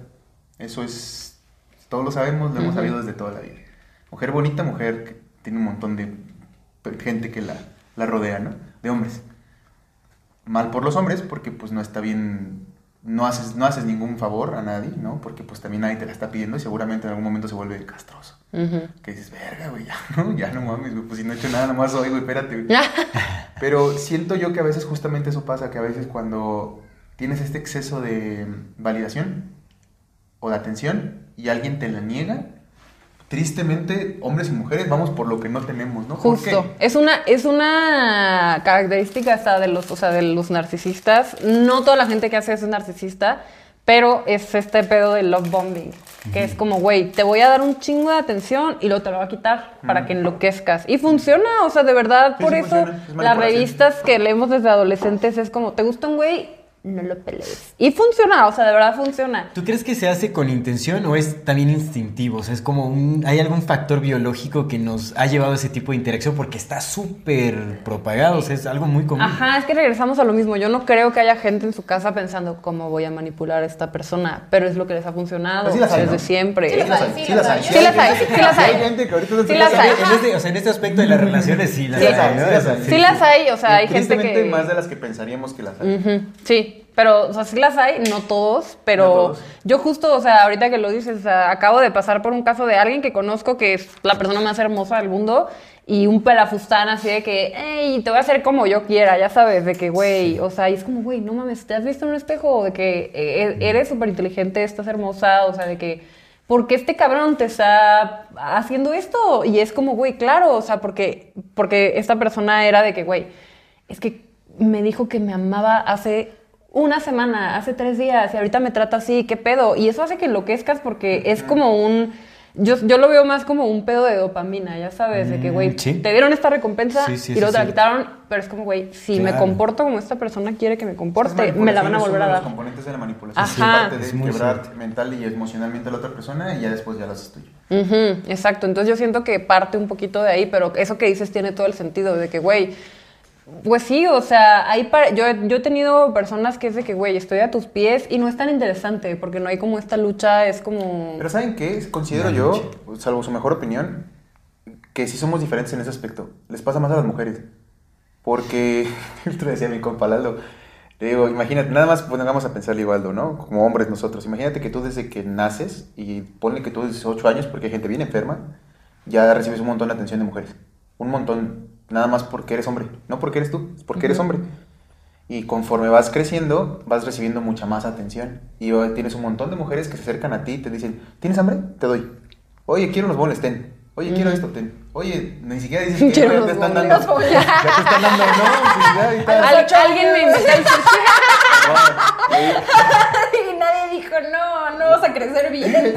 Le digo a mi copita, ¿no? Entonces, tú vas creciendo y digo, imagínate que tienes a la edad que tienes, tienes 30 años, pero toda tu vida te han hecho eso, te han puesto aquí. Y tú sales con 10 amigas y sabes que las 10 te quieren coger. ¿No te lo Exacto. dicen? Pero sabes que las 10 quieren. Y tú lo sabes. Y tú sabes que tienes el poder de que las 10 quieren contigo. Sí, que si le dices en la peda, elección, oye, ¿qué pedo? Simón, y que ni siquiera tienes que decir nada más, oye, quiero tal, porque sabes que ese va, esa morra que quiere contigo va a hacer cosas por ti porque te quiere coger. ¿Cómo, ¿Cómo vivirías, güey? ¿Cómo te vivenciarías? ¿Cómo verías el mundo? ¿Cómo verías a las mujeres, güey? Si esa fuera tu realidad. Güey, es que, o sea, no te vas tan lejos. Los vatos que se hacen famosos de la noche a la mañana. A nosotros nos acaba de pasar hace un poquito un güey que como que de repente le empezó a ir bien y se volvió. O sea, no, no creo que se haya vuelto, yo creo que siempre lo fue, pero la persona más misógina del mundo. Pues, y es como ya viendo a las mujeres como objeto, ya pensando que puede comprar Actitud cualquier de merecido, ¿no? De actitud. todo me lo merezco. Ajá, porque es eso, de repente de la noche a la mañana tienes toda la atención de todas las mujeres y, y quien sea te puede decir que sí solamente por ser quien eres o por trabajar en lo que trabajas y así. Mm. Obviamente, ajá, se quita como, se quita como esa capa de, de esfuerzo recompensa, esfuerzo recompensa y nada más está ahí todo disponible todo que el justo, tiempo. pero hay que considerar algo, o sea, eh, eh, es parte de lo mismo, ¿no? Ese porcentaje de, de hombres que, que les pasa así, es así. El resto no es así. Claro. Y entonces, el porcentaje de atención que reciben las mujeres es así, y el porcentaje de los que no se las dan es así. Y curiosamente pasa que precisamente, como tienes la atención de tantos, no lo valoras. Aprendes a desvalorizarlo, porque para ti la atención de un hombre es cualquier cosa, porque tienes la de un chingo. Y volteas a ver la del que no te la da. Y curiosamente el que no se la da, no se la da ninguna. Y entonces tiene un montón a su disposición. Y es pasa algo bien raro en nuestras relaciones. Que el mínimo que podemos llamar los pelafustanes o los patanes son los que están teniendo al máximo de las mujeres con ellos. Y el máximo de las mujeres están volteando a ver esos y por eso suelen decir que todos los hombres son iguales. Tristemente están fijándose nada más en estos. Porque obviamente el resto lo está haciendo mal, ¿no? Porque pues ahorita llegan y te ponen en un pedestal como lo han hecho toda la vida, lo ves como uno más y dices, güey. Es no, que- yo no. Es que también tiene mucho que ver eh, con cómo te crías. O sea, esto ya. Mm, es cierto. O sea, también tenemos otra cosa que es. Obviamente no es una cosa universal, ¿no? Pero también tenemos una cosa que estamos en uno de los países Latinoamérica, es mucho de padre ausente. O sea, eso sí, eso. No voy a generalizar, obviamente, pero siento que muchas veces eh, estas cosas suceden porque de un inicio necesitas como la atención de alguien porque no tuviste la atención de un cuidador. O sea, la gente que tuvo atención de sus dos cuidadores se sintió amada, se sintió este todo el tiempo ahí, entonces no está buscando a alguien que lo esté rechazando o alguien que le esté dando señales mixtas o alguien que le esté este, como que diciendo, porque ahí identificas cuando alguien nada más está jugando contigo porque tú sabes lo que es el amor o tú tienes esa interpretación de lo que es el amor como alguien que te está dando algo eh, nutritivo, algo recíproco, algo chido. Entonces, Sí, cuando siento- tienes un estándar, ¿no? cuando tienes un estándar. Y entonces yo siento que, o sea, justo nos regresamos a todo lo que estábamos diciendo de que, güey, ¿quién está viendo por los niños que están creciendo? Sí. Alguien quiere pensar en los niños. Alguien, por favor, quiere pensar en los niños. Porque sí es, muchos sí crecen con esta, esta carencia de entrada de que, güey, a huevo necesitabas este papá o esta mamá o viendo cómo los otros niños tienen algo y a lo mejor a ti te tocó el papá más presente y más cariñoso y así, pero si ya tu mamá te abandonó, ahí ya vas a tener algún tipo de pues problema cuando tú estés buscando pareja, porque entonces estás buscando a alguien, o sea, por ejemplo, los daddy issues, que sí pasa mucho, Sí. es que mientras un güey, o sea, un güey ya para, para que sea un güey y que te esté poniendo atención, es como de que, o sea, es la atención que no me dio mi papá. Obviamente esto no Es consciente, claro. Claro. Entonces tú dices...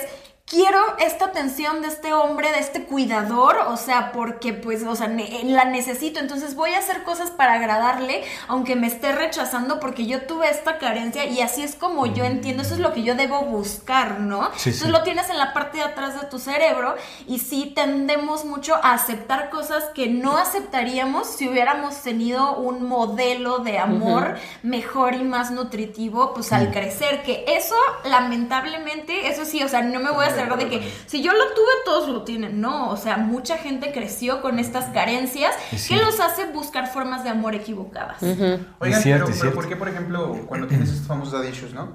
En teoría, en estricta teoría, lo que buscaría sería una persona que te procure, que te cuide, que te dé protección, que te provea.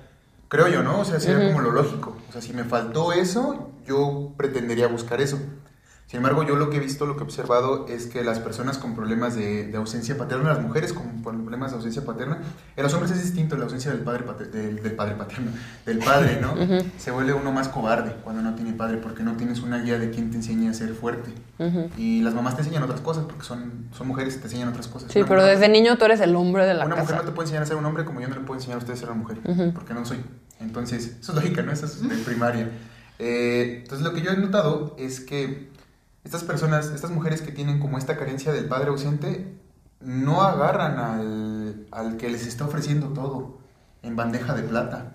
No agarran al que las quiere cuidar. Cuidar entre comillas, porque sabemos que lo, el otro es un deseo de posesión, ¿no? Solamente que coger el vato quiere estar ahí para hacer su posesión. Sin embargo, lo que muestra es un deseo de cuidar. Muchas veces no van por eso. Van por el vato que les hace lo mismo, que no está, que es ausente. Entonces no debería ser la lógica que sí agarren a los que les están dando todo en bandeja de plata. Es porque que siento lo que subsana. es eso, más bien es lo que conoces. Para ti eso es el amor. Ah. Es O lo sea, que conoces. Tú buscas lo que conoces. Y le No, no lo que quieres, no lo que idealmente sería mejor para ti. Es lo que, Pero si no tuviste el amor de padre, ¿qué es lo que buscas? pues por ejemplo... La atención, o sea, Ajá. Es que la- ah, como los como lo que estamos diciendo del narcisismo, Sí. los daddy issues tampoco es una cosa, o sea, Salud, salud, Salud, salud, salud. Salud, salud. Viva, vivan los daddy issues, no es cierto. Salud por los daddy issues. ¿Dónde están mis daddy a la casa. Pero es que yo, ¿Quién de aquí tuvo papá? La mitad de la población. ¿no? yo no. Es que no es porque los daddy issues así, o sea, se generan, se crean y se expresan de diferentes maneras. O sea, hay morras con daddy issues que van a buscar señores, que van a buscar así como... Al papá al tal cual. se parece. ¿no? Que se parece, un don. Exactamente, este, pero hay, hay gente que no, por ejemplo, hay papás que no es que se murieron o ya nunca regresaron, sino de que hay papás que siempre están ahí, o sea, que están ahí, sea, son tus papás y te prometen que te van a venir a ver el fin de semana, pero no lo hacen. lo hacen. Ya, y sí. luego te Claro. prometen otra cosa. Entonces, te tú, con esa imagen, esa es ¿no? tu idea Ya, del sí, amor, sí, eso es sí. lo que estás buscando, un güey que- Promesas incumplidas. ¿no? Exacto, Sí. y No, eso es- y- así te eh, empieces a relacionar, tú es como tú dices, te mimetizas, o sea, así es como te criaron y dices, este es mi papá, pero no lo ames como tu papá según lo que tu papá te da, lo amas porque es tu papá. Entonces eso es lo que tú estás buscando, ¿sabes? Es tu idea de Y es como buscar resolver ese conflicto con esa persona, me imagino, eso es lo que engancha. Sí, y No es como, vez. no me salgo de aquí hasta que solucione ese conflicto, ¿no? Como de la, la falta eh, No te del dejo que padre. te vayas porque si te vas a hacer es mi papá. Exactamente, es como Ajá. aquí, o sea, es como tengo que res- resolver ese conflicto del abandono contigo, ¿no? Así sea lo que sea, no me vas a abandonar y aquí nos Tú quedamos. eres el papá que sí me va a amar. Ajá. Aquí no te vas. Pero yo siento, Claro. que, yo siento que son dos cosas diferentes, porque está eso, pero aparte también está esto del esfuerzo recompensa, porque también los hombres son así, o sea, Sí, de sí, verdad, todas las revistas que yo he leído, todas las guías de que desde morrita es de que, güey, no los pelees y ahí los vas a tener. Y es real, o sea, de verdad es real, o sea, es muy triste porque a mí me encantaría, yo al principio era de que, güey, es que ¿por qué si tengo ganas de hablar con este güey, por qué no lo voy a escribir? O sea, ¿qué tiene malo? Y era de que, güey, lo voy a hacer. Y no, o sea, de verdad, entre más disponible estés, o sea, eso sí es algo que yo he visto como empíricamente, pues, entre Pero más eso disponible funciona estés. en ambos. De, ¿no? en Que ambos lados. La exacto. falta de atención es como que. Ah, Porque es que, A ¿sabes mí qué? sí me gusta que me den atención. Que te, que te estén intenseando. A mí también. No a mí me intenseando, pero atención, Claro, güey, por ¿no? eso ¿Sabes qué? Yo siento que-. Yo siento que tendemos a tener la... Que no me haga caso. Es que sí, o sea, No, no que no te haga caso, pero que no te haga tanto caso. Porque No, también, luego hay güeyes que es de que, güey, eres una diosa y quiero todo contigo. Es como, güey, o sea, si se ofrece, Bájale. si se ofrece y algún día me quedo sola y ahí está esa velita prendida. Ya sabes, o sea, Ah, como que la tienes ahí como la que reserva y así. que Sí, veo que ya me voy quedando, Pero- ¿no? Pero, o sea, ustedes, Oye, ustedes que tienen, oye. ustedes que tienen un podcast también y que tienen pues una cuenta en internet y reciben comentarios, o sea, Sí, sí. a- han de recibir, no sé, 20 comentarios buenos y, o sea, qué chido, qué bonito, pero el culero que- el hate que te Eh, cae es el que te acuerdas el que te y es el que te vas a dormir y, te, y ¿A poco dices, pasa güey, eso? ¿a poco sí la haré eso? ¿A poco sí tengo cara de esto? Ya sabes, o sea, como que te quedas pensando de que, De güey... Benito Rivers, ¿no? sí te- Es lo que te digo, ¿a poco, Sí interrumpo, ¿a sí poco no es más fácil mucho. hacerle caso a los buenos? Cierto, es cierto. Ajá, ajá. Sí debería ser, debería ser. Debería, Debería ser. que Pero es como resolver eso, ¿no? Es como cumplir con las expectativas de, de-. ¿no? A- con quien no has, bueno, sí, de quien no las has satisfecho. las- es- Pero aunque no sí, te sí, sí. importe, aunque Oigan, sepas que ¿ustedes, ustedes qué opinan de los roles? Como de pareja del De proveedor. Rol de género, rol- digamos. Rol, rol más Rol de género. De canela. No, está- está bien caro. ¿no? Ya subió, ya subió. Están subiendo de precio como locos. Cabrón, Están sobrevalorados. ¿no? Pinche gancito vale ya casi 20 pesos. ¿Tú por qué no comes esas cosas? en, Pero uno que en sí, mis tiempos. Qué Tú porque solo comes cosas saludables, Así, como Ancuna Kitchen. No, pero a- ahorita hay una cosa que no sé si ustedes sepan que se llama las mujeres de alto valor. Ah, sí, sí. Ajá, que son básicamente personas, este, mujeres que están Cotizadas. solamente cotizadas, solamente buscan un hombre proveedor y así. Si hay cosas que sí te afectan, o sea, de que si hay cosas que sí cambian un poquito tu forma de, de ver la vida y de ver como las relaciones. Nos pasa también, por ejemplo, en los consejos que nos piden. Morritas de 18 años, que es como, oigan, es que no sé si soy la mujer del proceso, que para los que no sepan, la mujer del proceso es eh, la que anduvo con... Este dicho de mujer es, ¿cómo se dice? Novia de estudiante no es esposa de ingeniero.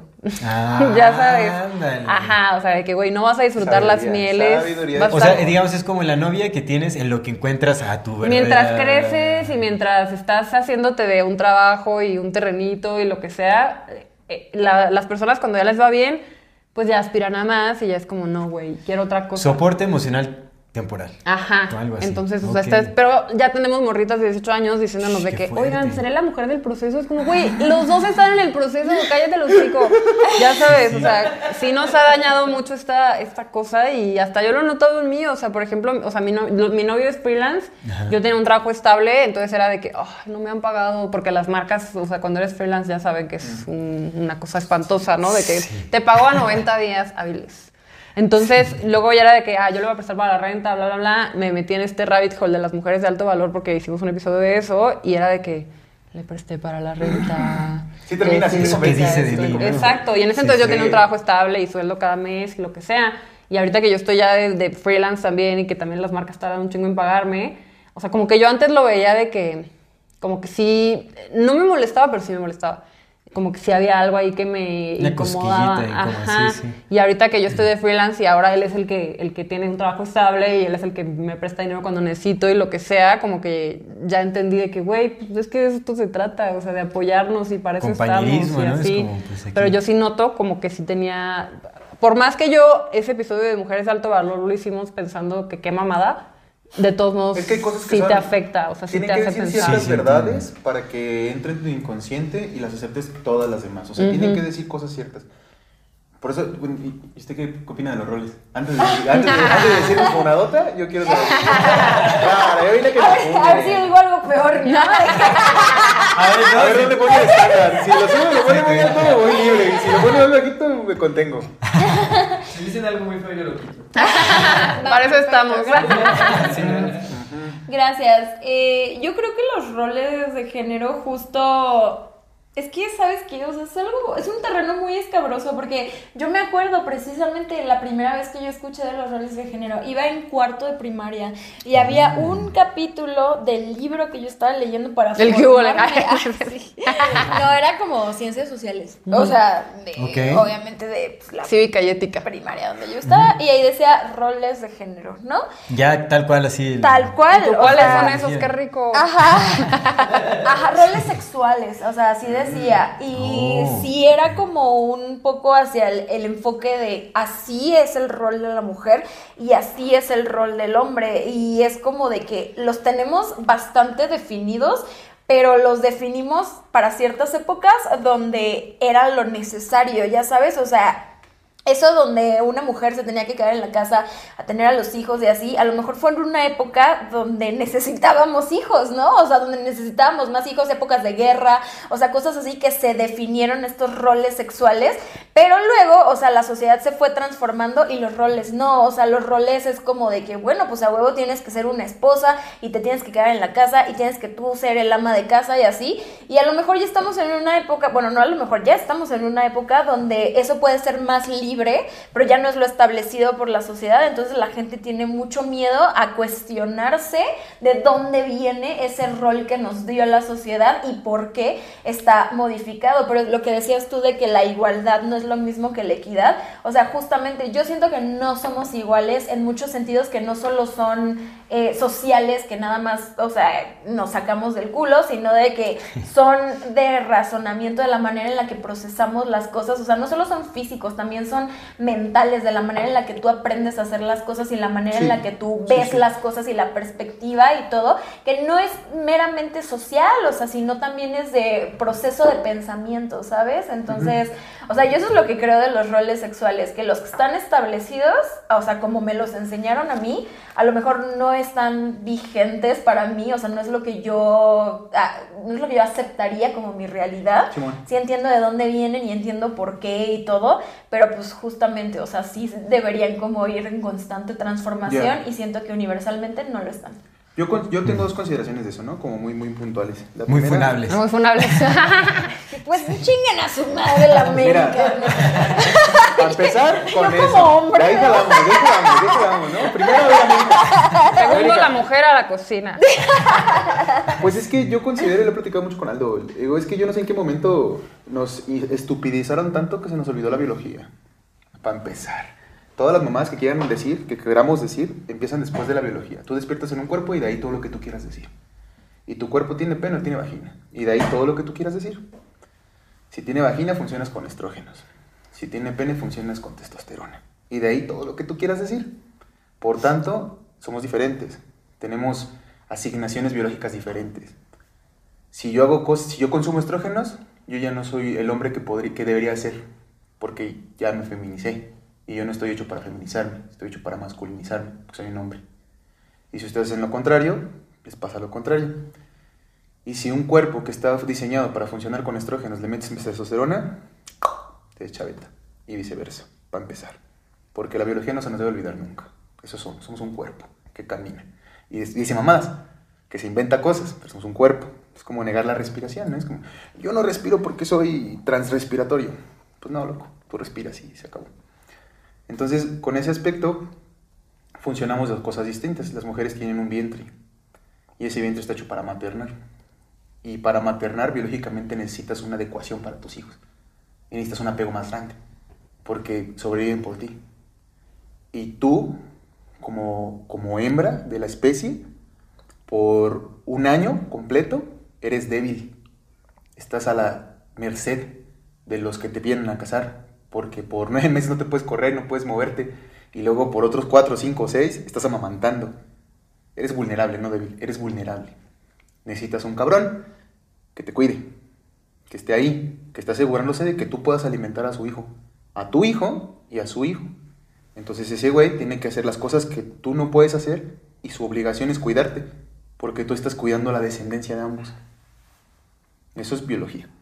O sea, no puedes decir, no, es que una morra embarazada puede aventarse un triatlón. Pues no, güey, no mames, aborta, loco. Pero ahora que ya no estamos en la época de las cavernas, eh, ¿por qué no otra mujer te puede ir a buscar el Porque alimento? son tuyos. ¿Por qué no otra mujer puede irte a buscar el alimento? Porque en teoría la otra mujer también debería estarlo haciendo. Debería estar maternando. En teoría. Estamos hablando de estricta teoría biológica. Antes de otra cosa. La otra mujer debería estar maternando. La razón por la que el periodo de procreación de las mujeres sea corto, justamente es para que cuando seas más grande puedas acercarle cosas a los demás y ayudar a tu misma comunidad a cuidar a los hijos, a enseñarles cómo. Por eso eres abuela. Por eso es súper importante el rol de las abuelas y el rol de las madres. Las mujeres son súper especiales y súper importantes y súper necesarias de cuidar porque son las que tienen un vientre. Y la vida es lo que premia, lo que premia antes que todo. Lo que debemos de cuidar es la vida. Antes que otra cosa es procurar que la vida sea. Entonces por eso las mujeres tienen un rol súper importante y por eso acá y acá en el espíritu nosotros estamos programados para ponerlas en pedestal. El primer acercamiento que tuvimos con Dios como seres especie fue a través de las mujeres. Dios era mujer. Luego se escondió y lo convirtieron en un hombre. Pero Dios era mujer. Tiene toda la lógica del mundo. Las primeras representaciones Sí, artísticas era- son de mujeres femenino. viéndose desde arriba. Las mujeres hicieron la agricultura. Las mujeres empezaron el arte. Las mujeres son una cosa bien importante. El sustento. Pero para que ellas pudieran quedarse ahí, hacerlo, para que no tuvieran que obligarse a trabajar ocho horas, porque yo no sé en qué momento pensamos que trabajar ocho horas para alguien era, uy, no mames, eso es el progreso, loco, no mames, está culero trabajar, está de la verga. Pero que tengas la oportunidad de ver el crecimiento de los tuyos, que tengas la oportunidad de quedarte y ver qué planta sirve. Y si pinto esto, y si me esculpo desde cómo estoy viendo cómo crezco, y si experimento con mi ser, y el otro cabrón sale, pues ese cabrón lo que importante es también. Qué importante porque me está permitiendo a mí. Y si yo te puedo cuidar, porque tú cuidas a mi descendencia, pues no mames, claro que lo voy a hacer. Por supuesto que lo voy a hacer. Esa es mi chamba. Y mi chamba es que mientras más me enfrenta a peligros, más testosterona tengo, más hombre me hago.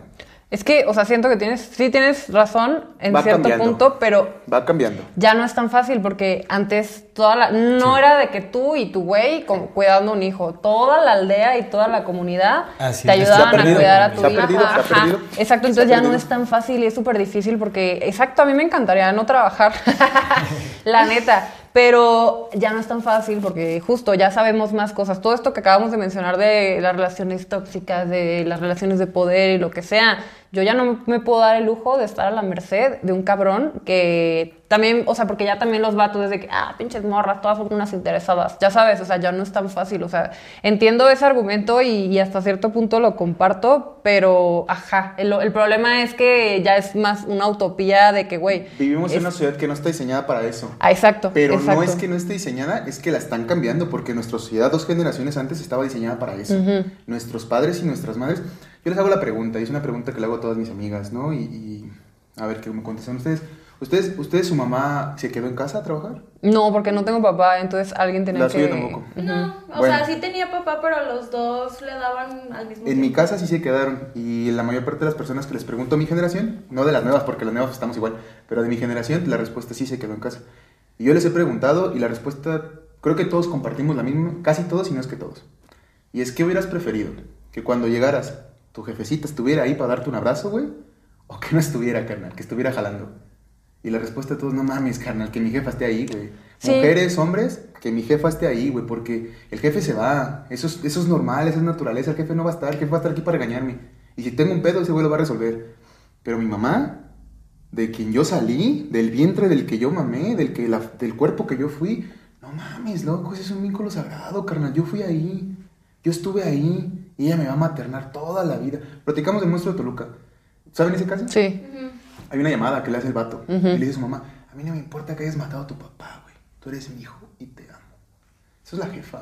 El jefe te dice, no, mijo, chingar a su madre. A Usted tiene que volar. Usted tiene que volar. Usted tiene que volar, se tiene que hacer responsable. Porque usted va a ser padre de familia y va a jalar. Y va a cuidar a los suyos. Y por eso lo mato. Y se me va. Básicamente. Básicamente. Básicamente. Le dijo eso, ¿no? No, güey, pero, o sea, es que ya aquí entran otras cosas que es como, güey, tus intereses personales, pero pues también es como, güey, o sea, a lo mejor yo por eso no tengo hijos todavía. Yo veo a todas mis amigas casadas y con hijos y lo que sea y pues, se, se dedican 100% a sus hijos. Yo no tengo hijos porque en este momento yo estoy dedicada a mi podcast y a mi proyecto y a mis cosas y por eso Simplemente por eso no, pero hay muchos pedos, o sea, por eso somos una generación que tiene un chingo de déficit de atención, un chingo de depresión, un chingo de ansiedad. El déficit de atención literalmente viene de que no hubo como una conexión con tus papás, o sea, de que con tu, con tu cuidador principal. Te cuido, veo la tele, ¿no? Ajá, o sea, que estaba, que, que estaba muy estresado, porque a veces están, o sea, Sí. es, esto es una, una teoría de un güey que se llama Gabor Mate, que está como, Claro, claro, todo sí, su sí. trip es de el El trauma y la desarrollo y, el trauma, ajá. sí, sí, sí. Y es como, güey, o sea, yo tengo déficit de, de atención y mi papá se murió en un accidente horrible cuando tenía yo dos años. Entonces mi mamá sí estaba, pero no estaba. No o estaba. sea, Presencia estaba- física, pero no. su mente, quién sabe dónde estaba, y ese vínculo que no creas es algo que te enseña a no leer ciertas señales, no leer como ciertas cosas no verbales, o sea, porque Sí, sí, sí. luego me cuesta trabajo entender como cosas de sarcasmo, luego me cuesta trabajo como detectar cuando alguien está hablando, yo interrumpo, ya sabes, o sea, como cosas así, que es como, Sí. güey, son a fin de cuentas aprendizajes que no tuve porque pues Sí, estaba este desmadre y así, sí, sí, ajá. Entonces, o sea, entiendo perfecto eso, pero ajá, sí, siento que sigue siendo como muy, pues no ambicioso, pero sí en la sociedad en la que estamos, pues sí es medio imposible. Sí, no, yo la verdad es que, o sea, sí, o sea, comparto varios como aristas, varios puntos de tu punto de vista de lo que ¿Y tu acabas punto de decir. funable? Ah, súper funable. O sea, com- tu co- comentario erróneo. No, no creo que sea erróneo. Solamente no lo comparto del todo. Porque, Está bien, o sea, sí. justo sí. Exacto, o sea, nosotras las mujeres somos las que pues, damos a luz y traemos a los hijos al mundo. Y yo a lo que voy con igualdad y equidad es que eso ha dado pie más que a que nos traten como, oh, estos seres que dan vida y que solo de ahí sale un hijo a ganado. Vamos a producir eso. Y no estoy diciendo que sea universalmente, pero mucho se ha ido ahí. Hasta se hizo como Handmaid's Tale, la, la serie esta, así como una Los cuentos de la distopía, criada. ¿no? De que, Estaba pesada, estaba heavy esa ¿de que-. Los Handmaid's cuentos de la criada. Los cuentos de la Los cuentos de criada. la criada. Ah, eso no me la sabía. Ese es un libro Es una distopía, está chida, siento que te va a gustar. O sea, es una distopía. Eh, Tú que eres muy funable esa pinche ¿Tú qué, de tú acabas de decir eso de que en qué momento las mujeres dejaron de querer tener hijos? Este, Pero justo por eso, por eso la gente ya no quiere tener hijos, porque quieres enfocarte en tus cosas y quieres tener intereses propios. no, no, no, o sea, más que nada sí, pero también es como, por ejemplo, yo no quiero tener hijos y eso no me hace menos valiosa como mujer. Eso Por no supuesto. me haría menos valiosa, ni siento que alguna mujer que no quiera tener hijos la haría menos valiosa. Y sí caemos mucho en eso de, güey, o sea, si no quieres tener hijos, y esos fueron los roles que se establecieron antes, yo no me los saqué del culo ni nada. Si no quieres tener hijos, entonces ¿para qué sirves? O sea, en este punto, o sea, en este ver, punto ¿pa' de qué? la vida... ¿para qué? La neta, ¿para qué? Tengo un podcast, niñas bien, en pero en este, en este punto de la vida yo sí he visto visto, o sea, por ejemplo, Daniela Luján o alguien así dijo, Belinda o algo así dijo que no iba a tener hijos. Y en, en Facebook, que ya sabemos que no es la media y todo, hay un buen de gente todavía diciendo de que qué egoísmo de su parte no tener un hijo, no sé qué. Y entonces es como, güey, a ver, o sea, sí somos hombres y mujeres, uno tiene la capacidad de traer hijos al mundo y así, pero de todas maneras seguimos siendo parte de la misma raza, de la misma especie, somos humanos. Y a lo No es obligación, eso es cierto. No es Ajá, obligación. o sea, como que Yo siento... difiero ahí, yo difiero que sí es obligación. Yo creo que sí es obligación biológica. Güey, Ya, pero- Lo que tú quieras opinar de ahí es Pero otra es que cosa. también regresamos a lo mismo, o sea, si no estás en las condiciones adecuadas y te embarazas y lo que sea, es como, güey, o sea, de preferencia no lo tengas porque nada más va a venir a sufrir y nada más va a venir a, a hacerse un pequeño delincuente, ya sabes, o peor, un asesino serial. Pero tal vez, Hay- mucha responsabilidad no, en o sea, ello. sí, tienes que ser responsable. Igual lo mismo, o sea, empato con ciertas cosas, pero también difiero porque definitivamente los tiempos van cambiando. Para mí la clave de una relación exitosa siempre va a ser el compañerismo. Los tiempos han cambiado, creo que todos tenemos eh, el derecho ¿no? de vivir nuestra vida como creamos que es mejor para nosotros. Sin importar el sexo, sin importar el género, qué te consideres o lo que sea. Y si vas a estar en una relación, pues creo que se trata de eh, ayudarse a lograr los objetivos mutuos, ¿no? Se, se comparte un camino, eh, son como dos caminos compartiendo un solo camino. Pues uno tiene que ayudar a la otra persona y viceversa a cumplir los objetivos. Ahora, híjole, tener hijos en este, en este punto de la existencia humana es complicado. Realmente ni siquiera tenemos certeza sobre cuáles son los orígenes de la humanidad. Eso es cierto, no hay nada que lo defina. Hay huecos gigantescos en la historia. Por lo mismo también nuestras bases biológicas tampoco están completamente definidas. Hay muchísimos huecos que justamente nos llevan a incluso cuestionar cuál es nuestro rol biológico. Es Porque correcto. no hay nada definido. La historia tiene muchísimos huecos, cada vez descubren otras cosas o dicen tal y dicen lo otro y que no, que siempre sí, no, ya se cocinaba hace millones de años, es como que, no, o sea, ¿de qué están hablando? 20 mil cosas, no tenemos ni idea realmente de cuál es el propósito verdadero de la humanidad aquí. Eso lo hemos especulado un montón, Sí, no sabemos ni siquiera de sí, dónde viene la humanidad. Pero güey. hay dos cosas con las que tú no puedes pelear, güey. Una, que una mujer embarazada no es lo mismo que una mujer que no está embarazada. Tiene, tiene El potencial está ahí, el Espera, potencial vul- está ahí. tiene vulnerabilidades distintas, güey. Sí, sí, por supuesto, Tanto, por Por supuesto. tanto, por tanto, no puedes salir a cazar un pinche mamut estando embarazada. No, por supuesto. Quiere decir que probablemente haya sido cuidada por alguien más, una mujer tal vez. No, Eso es cierto. Una y también comunidad no por la entera. comunidad, porque Comunidad. está, o sea, eso sí está. Entonces, eso no está discusión. Es Está una de cierta manera entera. probado, o sea, no es que los hombres salieran a cazar y las mujeres se quedaran, no, o sea, cuando había un mamut que cazar, Sí, salían las morras, claro, las claro, morras y sí, toda la comunidad, y eso es lo que estaba diciendo Andrea, de que antes tenías un hijo y era hijo de la comunidad y la comunidad te ayudaba a criarlo, eso, o sea, de un momento Es para clave, acá, es fueron así de que van a ser solo hombre, mujer y esos y esa responsabilidad y ese niño va a ser tu hijo. Entonces el hombre, pues obviamente que es el que puede porque no va a estar en este estado de embarazo, pues va a ser, va a ser que el que va a proveer porque el niño vino de ahí, ya sabes, pero es. entonces no estamos tomando en cuenta también que una, o sea, las mujeres también podemos tener otros propósitos, perdóname. No, sí, pues, pues, sí, ese era mi segundo punto, nada más lo menciono. No, que ya- no, puedes, no puedes tampoco discutir con que la vida busca dar más vida y tú y yo somos vida. Por supuesto, definitivamente Nada más. necesitamos que las personas quieran tener hijos. O sea, bueno, que las o sea, Pues que es en pareja o sea, eso no decidamos puedes- tener hijos. Eso se necesita para que subsiste la humanidad. Sí, güey. Porque si no, pues bueno, cada vez va a ir reduciendo más. el- eres humano. Pero es que esto de la aldea, por ejemplo, o sea, ni siquiera está considerando que ya hay tecnología, ya hay aviones, güey. O sea, yo ahorita, o sea, yo tengo una comunidad chingona, este, mi mamá, lo que quieras. O sea, yo ahorita sí tengo hijos. O sea, estamos mi novio y yo solos porque yo no está en Chihuahua, güey. Tan fácil como eso. O Sí. sea, ni, siqui- ni siquiera estamos contemplando que la gente ya este, se mueve, somos nómadas, nos vamos de aquí a allá. O sea, La- hay lo, lo muchas que considero cosas. yo también eso de la comunidad es muy cierto, o sea, la comunidad era súper importante, pero justamente yendo a otro punto en el que nosotros hemos discutido mucho y es que el bendito mundo ahorita está hecho para destruir la familia.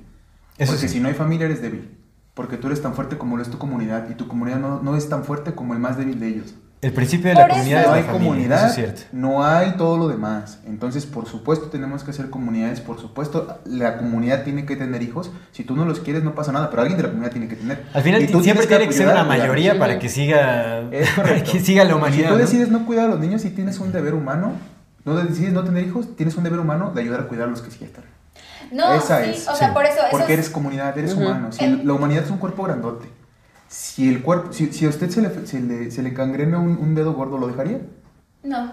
Lo atendería, ¿no? La humanidad es un cuerpo grandote.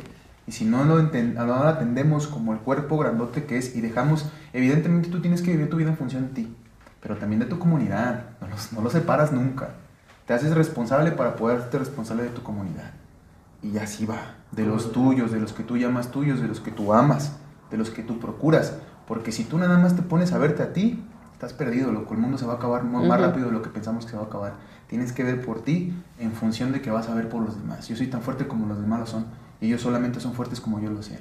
Por tanto, es un ir y venir. Sí, por eso, pero, o sea, eso, eh, eh, o sea lo que iba yo antes, eh, me, me han interrumpido a la, a la media de que sigue, que quiero comentar esta idea. Espero que ahora ya la pueda expresar Adelante, adelante. completa. Es que, por ejemplo, el hecho de que yo no quiera tener hijos no me hace completamente, o sea, no me acorta la vista hacia que es importante que los niños estén educados para que la sociedad no se pudra en el futuro, ¿sabes? O sea, yo lo que estoy haciendo a lo mejor desde un punto de vista muy, muy alejado es decirles a los niños que están creciendo, "Us- ustedes no tienen que crecer odiando a las mujeres o odiando a los hombres, eso es algo Claro. que a ustedes les están poniendo encima y ustedes pueden y tienen esa capacidad de crear su propio criterio a partir de todo lo que ustedes están viendo y descartar lo que no está bien, lo que sí está bien, porque yo de verdad creo que está en ese futuro, pero ahora como hemos mutado y siento que también no estamos tomando en cuenta en esto de hombre, mujer, roles sexuales, es que a veces no se puede, a veces tu papá se muere, Sí, o sea, a sí, veces sí, no, no hay como va, no no hay estos dos responsable, o a lo mejor hay, hay muchos niños que están ahí en el mundo que obviamente, o sea, les quitaron a su mamá y así, y no dejan que una pareja del mismo sexo adopten a ese niño, aunque los dos estén dispuestos a ser cuidadores, o sea, aunque sean unos cuidadores que le den ese amor, porque pues ni siquiera hemos experimentado qué pasa cuando eso sucede, pero de todas maneras le están criando a ese niño, le están dando amor a ese niño, le están enseñando a amar a ese niño, entonces, o sea, como que siento que los roles sexuales sí nos limitaron desde ese punto de vista hacia allá, o sea, porque es como de que, güey, entonces, si yo no tengo hijos, no puedo educar a los ajenos. Claro que puedo, claro que puedo intentar yo educar, o sea, yo puedo Ah, sí, educar, claro, yo puedo supuesto, sí. intentar crecer mi comunidad, porque regañar a un niño en el banco. regañar a un niño en el- Sanborns. Como tú verga. yo sí, Ay, yo la otra vez regañé a unos niños. estaban, estaban agarrando unos peces de una fuente. Como Mariana Rodríguez, así de... O sea, pero Ah, justo, es cierto, eso es cierto. justo, o sea, de que tenemos, o sea, tenemos que no tener como esta perspectiva limitada de que, güey, si no son los míos, no son mi pedo, ya no, sabes, pues o sea... es que no tiene que ser así, las infancias priman. Regresando a eso- Los niños son los importantes, nosotros ya estamos viejos y lo que nosotros deseamos hacer con nuestros cuerpos es nuestro pedo. Los niños son la atención porque los niños son el futuro de la bendita especie. Y a menos que tengas un pedo bien cabrón aquí en la cabeza, que quieras que tu especie desaparezca, cúralo, porque eso no es normal. Lo curas y luego lo que vas a decir, güey, mi especie está bien bonita, güey. Somos una soledad de dos, estamos abandonados a nuestra soledad de dos. Nos tenemos a nosotros nada más, hombres y mujeres, no hay otros. Nadie se parece a nosotros más que los hombres y las mujeres. Y somos una especie bien bella. Hemos sido capaces de crear cosas bien impresionantes y llamarnos bien, bien profundo.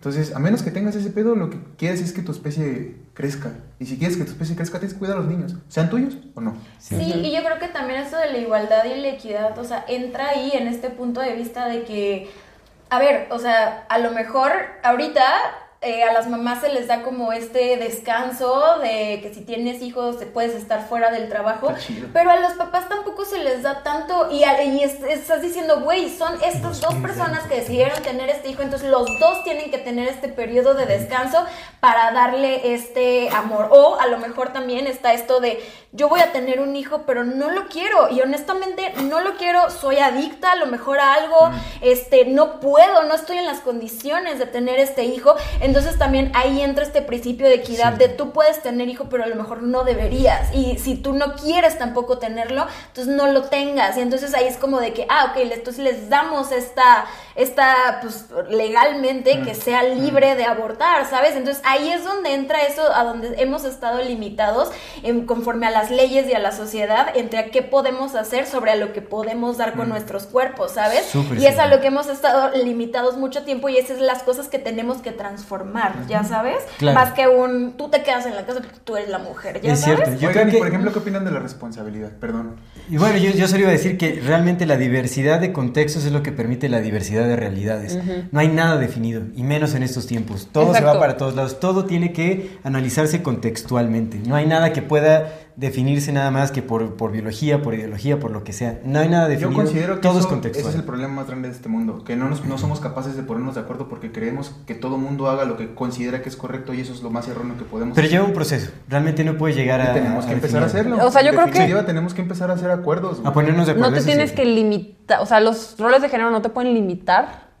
Pero tampoco, te- tampoco es sano pelearte con ellos. No sé si me, Pues es que no es, me es tu biología, Es es, cierto, tu sí. naturaleza, no, no vas O en contra de tu naturaleza porque te vuelves loco. Pero tampoco quiere decir que justamente seas mujer y te quedes en la casa a cuidar, a cuidar los niños. Pues no, si no quieres, no, no pasa nada. Sí, yo lo veo más te buscas como... una persona que te respete eso y no le obligas a tu pareja a que te acepte trabajando. Ujú. Eso es lo primero que tenemos que entender, que el amor es respetar lo que tú quieres tanto como tú respetas lo que yo quiero.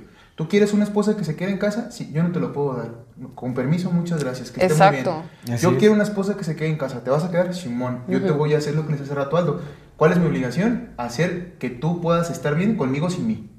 Te busco un, un seguro de vida o si tengo un negocio o algo pongo a tu nombre, qué chingado sé. Pero no te puedo hacer no te puedo hacer dependiente de mí, porque si me muero, ¿qué te va a pasar? No, entonces te hago, te dejo algo para que tú estés segura sin mí, conmigo sin mí. Pero pues, güey, yo me voy a jalar, no hay pedo, esa es mi chamba. Yo jalo. Pero cuando esté en casa, pues no mames, recíbeme con amor y recíbeme como, como lo que fui a hacer. Eso es lo que yo quiero. Tú lo quieres, Simón, jalamos juntos. No lo quieres, no pasa nada. Está bien, es súper respetable. Vas a encontrar a alguien que te acepte con eso. Yo voy a encontrar a alguien que me acepte con lo mío. Pero no me obligas a aceptarte, yo no te obligo a quedarte. Y entonces así funcionamos en base, con base al amor, ¿no? Y eso que decías de la responsabilidad, ahí es donde entra. Es como, ok, yo sé qué es lo que tú estás esperando de esto, yo sé lo que yo estoy esperando de esto y vamos a movernos en forma a, a eso. Vamos a como que todo se esté, ¿cómo se dice? Como maquinando alrededor de eso y ahí es donde entra. Es como, güey, o sea, yo sí, esto es lo que yo quiero, pero pues entiendo que tú eres una persona totalmente diferente y pues hay que hacer que esto encaje y si no se ¿no? puede, Si queremos, ser realistas y decir, güey, esto no es lo que yo quiero. Que yo les iba a preguntar qué piensan entonces de los acuerdos, como de, de esa parte de, de moldearse un poco para permitir que florezca una relación. Porque definitivamente no podemos, creo que es, yo siento o pienso que es un tanto ficticio decir, acéptame tal cual soy y yo te acepto tal cual eres. Porque definitivamente para que dos caminos se unan tiene que haber modificaciones en ambos, ¿no? Es como...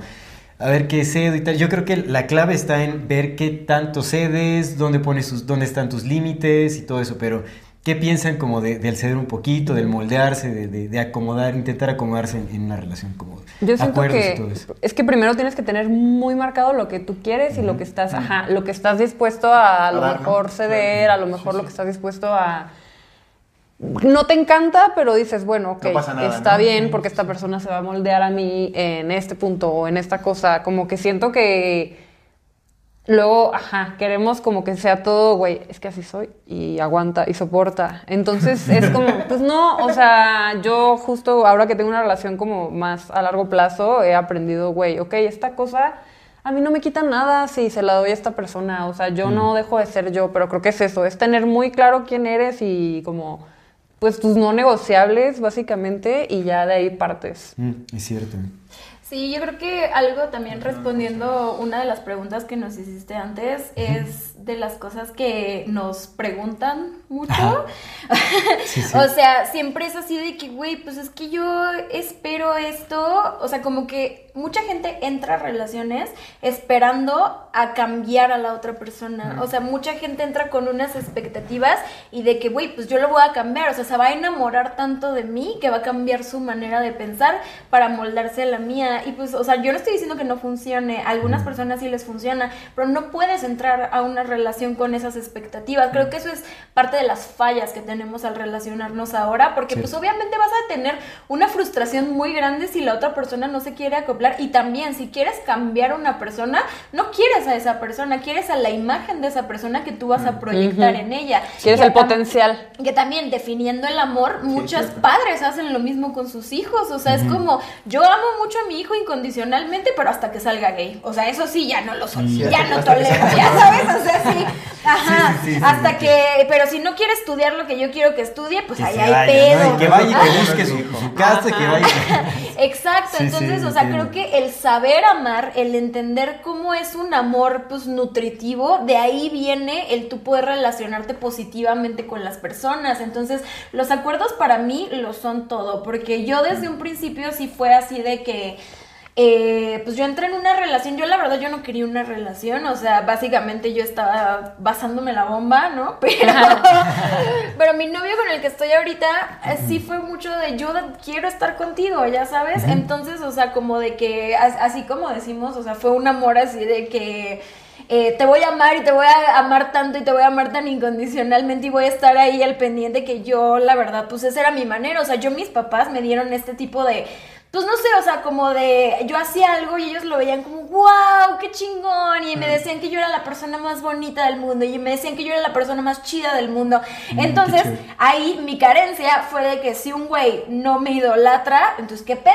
O sea, ya sabes, entonces, entonces no me quieres. Que eso es algo que yo he podido ya identificar y ya he podido decir, güey, o sea, el hecho de que no te haya hecho caso hoy quiere decir que a lo mejor está trabajando, no es que no, no te quiera, ya sabes, o sea, entonces ya he podido No es que no sea una diosa. yo no ser una diosa, eso no está discusión, güey. O sea, a lo mejor solo está ocupado. Pero, Una cosa no tiene que ver con la otra. Así es, así es. pero, por ejemplo, o sea, yo con este novio que tengo, sí fue mucho de que él me dijo, no, pues es que, o sea, yo lo que busco, mis papás tuvieron este tipo de matrimonio.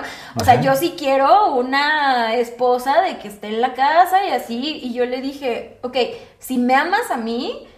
Tú tienes que entender que yo no soy esa persona en una relación. O sea, yo soy una persona, yo la neta, o sea, no, no tuve eso. Mis papás los dos trabajaban y cuando yo llegaba a mi casa a veces estaba mi mamá, pero a veces estaba mi papá. Y yo recibí mucho amor y tenía como estas dos partes, pero yo vi toda la vida que sí se puede que dos personas como cumplan sus objetivos profesionales y todo eso y de carrera y así, y, que no haya pedo. O sea, y, y sí hubo gente que me dijo, ¿a poco tu mamá no se queda en casa? ¿A poco tu, tu papá no hace suficiente dinero como para que tu mamá se quede en casa? Ya sabes, Sí. pero yo era como... pues, No, o sea, la neta es que no. O sea, la neta es que los dos le Por jalaban. eso se llevan bien chidos. Claro. Entonces, En esta economía, Ajá, entonces yo crecí con esta idea de yo voy a tener una carrera y yo voy a hacer lo que yo quiera profesionalmente y eso es como lo que a mí me llena, ya sabes. Y tengo muchas amigas que quieren ser otra otro modelo, ellas sí quieren ser las morras que se quedan en la casa y que lo que ellas dan es quedarse en la casa, criar a los niños porque también es un trabajo, ya Es sabes. Pero ese es, su ese es el trabajo que ellas quieren hacer. Entonces yo le dije, yo, esto es lo que vi, esto es lo que yo entiendo que yo debería de hacer y la neta es lo que me gusta, o sea, es lo que yo he experimentado y es lo que me gusta hacer, o sea, porque a lo mejor mi mamá no tuvo de otra, pero yo sí, pero yo no quiero, porque yo eso es lo que, o sea, yo ese es mi, mi modelo, ¿no? Entonces él me dijo, va, entiendo, entonces así es como la llevamos, ya ¿Se, sabes. se dio, o, o- o sea, se dio de ceder o no de, no de que se haya dado, ¿no? Sino que se dio o, o sí fue como muy, muy natural, muy de, güey, pues sí lo entendí, cambié mi punto de vista y ahora ya no quiero eso. Sí, porque lo, lo- exacto, lo discutimos al inicio, no es como de que, ay, ya, pues ya estoy atorado con Porque esta luego, vieja, luego- ya ajá, sabes. luego, luego suele pasar, ¿no? No digo que sea su caso ni mucho menos, ¿no? No, no, no estoy diciendo que es su caso, pero sí luego suele pasar mucho que tristemente de ambos lados, cualquiera de los dos, sí dice, güey, con tal de que te quedes, güey, porque mi pinche mente piensa que tú eres la- el único pez en 8 millones, 8 mil millones de mundos, piensa que eres el único que, que eres así, cuando no es así. Con tal de que te quedes, yo voy a cambiar toda mi bendita concepción del mundo y luego hay resentimiento. Yo estuve casado y yo me divorcié justamente por eso. Yo no me quería casar, pero para en orden de estar con ella, yo tuve que casarme. Y yo nunca he creído en la iglesia católica, ¿no? O sea, desde morrillo yo dije, no mames, esta madre no. Y tuve que cambiarlo, por eso no funcionó, porque toda la vida dije, verga, güey. Sí, hay un Carnal, yo vengo resentimiento. Desde, desde bien morrillo, sabiendo que quiero esto, y por una morra, cambié, güey. Qué pendejo estoy, loco. La neta. Y suele darse mucho que pasa eso. De no, yo soy esto, güey. Si tú no quieres esto, tú adáptate a mí. Yo no me voy a adaptar a ti. Y tristemente, muchas veces uno cede, uno termina cediendo, porque hablo desde mi per- perspectiva de como hombre, como hombre, como, como persona, como ser humano y como hombre. Lo tenemos, solemos tener muchas carencias afectivas como hombres, porque no nos dan atención. Eso va así. Es- somos desechables, completamente, y eso ha sido histórico. Los que van a la guerra son los hombres. Y hay algo que tenemos que tomar en cuenta y que creo que nadie le está dando la importancia adecuada. Que si bien el patriarcado ha existido y el machismo ha existido, siempre, desde hace un chingo de tiempo, y lo, hemos- lo vemos en el libro de historia, mujeres y niños primero. Quiere decir que los hombres hemos, han sido capaces históricamente de ponerse en la línea de fuego para que mujeres y niños sobrevivan. No ha sido hombres y niños primero, ha sido mujeres y niños primero. De entrada, eso quiere decir, da un reflejo de qué tan desechables han sido los hombres en la generalidad. Ya como uno lo quiera tomar y si se los vende como manera de víctima, pues es su pedo uno. Yo no lo veo como víctima, simplemente es así y uno tiene que ap- aprender que es así. Sin No llorar, sin llorar. No pasa nada. Pero, pero justamente es esa parte, ¿no? Como que tenemos una especie de, de falta de atención porque eres hombre y así te ha criado la sociedad. No lloras, tú tienes que ser fuerte, porque lo tienes que ser, está chido. Al chile está bien chido dominar tus emociones, está bien verga. Eso es, ese es el estoicismo. Si aprendes a dominar tus emociones, te aprendes a dominar el mundo. A tu mundo, tu mundo. Entonces está chido controlar tus emociones, sí lo está. Hay que experimentarlas, hay que expresarlas. Yo hago poesía, por supuesto, vivo de mis emociones, ¿no? Entonces, evidentemente hay que sacarlas.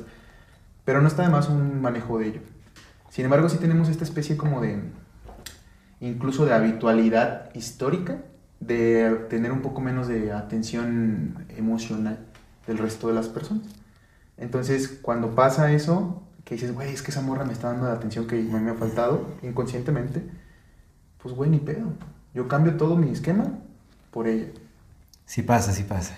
Suele pasar más, al menos quizás yo lo veo desde mi perspectiva como hombre, tal vez ustedes tengan otra perspectiva, pues son mujeres. Pero yo lo que veo es que suele pasar más del lado de los vatos que del lado de las morras. Pues es que sí, o sea, por eso están los monitos de pastel de Game Over, así de que de las, de las mujeres que están Arrastrando. jalando al novio, que es como vas a la boda y dices, güey, estás bien, o sea, estás, esto es, esto es consensuado porque justo, o sea, sí ha sucedido muchas veces, creo que ya lo tenemos muy normalizado, pero eso no quiere decir que esté bien. O sea, no quiere decir que esté bien para nada en general, nada más que sí ha sucedido de esa manera. En mi caso, yo creo que más bien fue un, yo le dije a este güey, o sea, ya en buen pedo, yo pues, no me voy a, no me, no va a pasar nada. Lo único que va a pasar es que no vamos a estar juntos porque tenemos ideales diferentes, Diferentes, y claro. ya, o sea, no fue como un, ah, pues hay de ti, ¿no? O sea, fue un así como un, mira, tú tienes que decidir ahorita si lo que amas o lo que tú quieres es a mí, porque yo soy esta persona, o tienes una, Una idea de lo que claro. es una relación válido, y tú claro. me quieres meter a mí en ella. Claro. O sea, porque se vale, ¿no? Ya Sí. sabes, pero yo no voy a ser esa persona. Sí, y a sí. lo mejor si nos metemos ahí vamos a salir más lastimados y yo creo que pasa mucho en las relaciones en general, o sea, como que uno cede por el otro, pero eventualmente eso sale, eventualmente es como, y por eso Yo sí falla. cambié por ti. sí. Ajá, O a, exacto. o- o a veces no, y a veces terminas con gente que se termina muriendo de viejo y puta, nunca fue feliz. Ajá, y nunca fue feliz. No, Ajá. o ves viejitos que son pareja y se odian, se Sí. odian, eso o también, sea, eso sí, sí, que de verdad sí es como, güey. ¿por qué andas con esta persona? Pero a mí me pasa, por ejemplo, por el déficit de atención, yo tiendo a ser súper, súper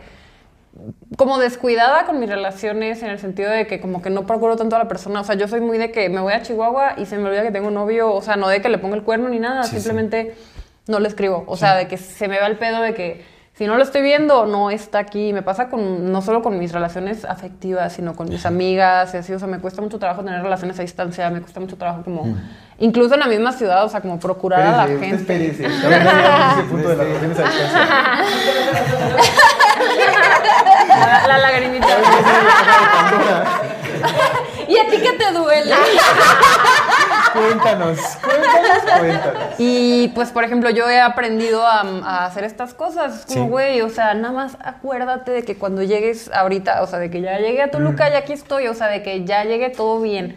O sea, nada más con eso, es como, u- Ok. es un músculo que tengo que entrenar y que sí tengo que estar moviendo, pero lo hago porque quiero estar con esta persona y quiero que esta persona se sienta valorada, a pesar de que yo sí lo valoro, pero él no lo siente a veces porque pues, yo estoy como muy en mi pedo, pues ya sabes.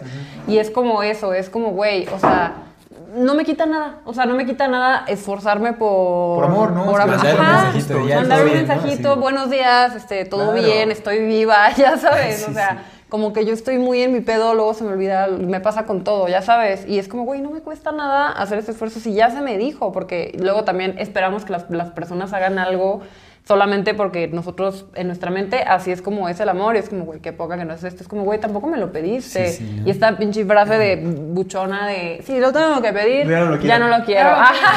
Es como, no, güey, o sea, hablando se entiende la gente. Comunicación es fundamental.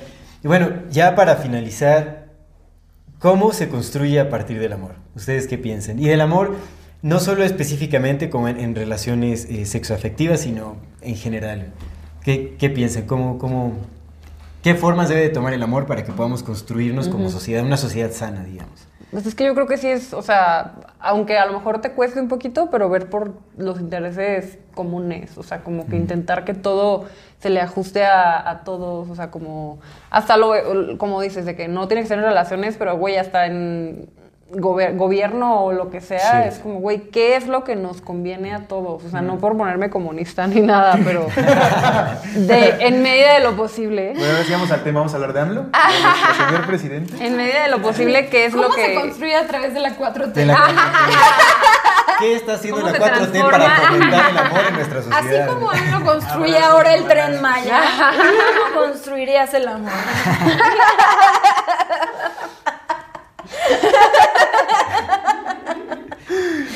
Pero amor sí... incondicional de nuestro presidente. Esa es nuestra medida del amor. La República del Amor, ¿verdad? De él. Abrazos, no balazos. ¿Querías una guía? Tú dijiste que no había guía, sí la tenemos. Sí, tenemos un líder. Un líder. Líderes que debemos de seguir. Así es. Pero bueno, que, que no salgan los amlovers por aquí, ¿no? Pero sí, yo siento que es eso, es como, en todo es como, güey, pues ver más allá de ti mismo y ver más allá de tus propios intereses y como que pensar en, en la colectividad, porque a fin de cuentas es lo que, o sea, si tú estás chido y los demás no, va- se va a notar y tú también lo vas a sentir, es, a fin de cuentas sigue siendo egoísta. Al final no estaríamos vivos. Ajá. No, el individuo depende del colectivo sí o sí. No, Exacto. dependemos del trabajo, imagínate, de, de millones de personas. Desde siempre. Entonces quizás no Exacto. somos tan egoístas, ¿no? Porque pues siempre hemos dependido del otro. Y dependemos de que el otro no sea egoísta.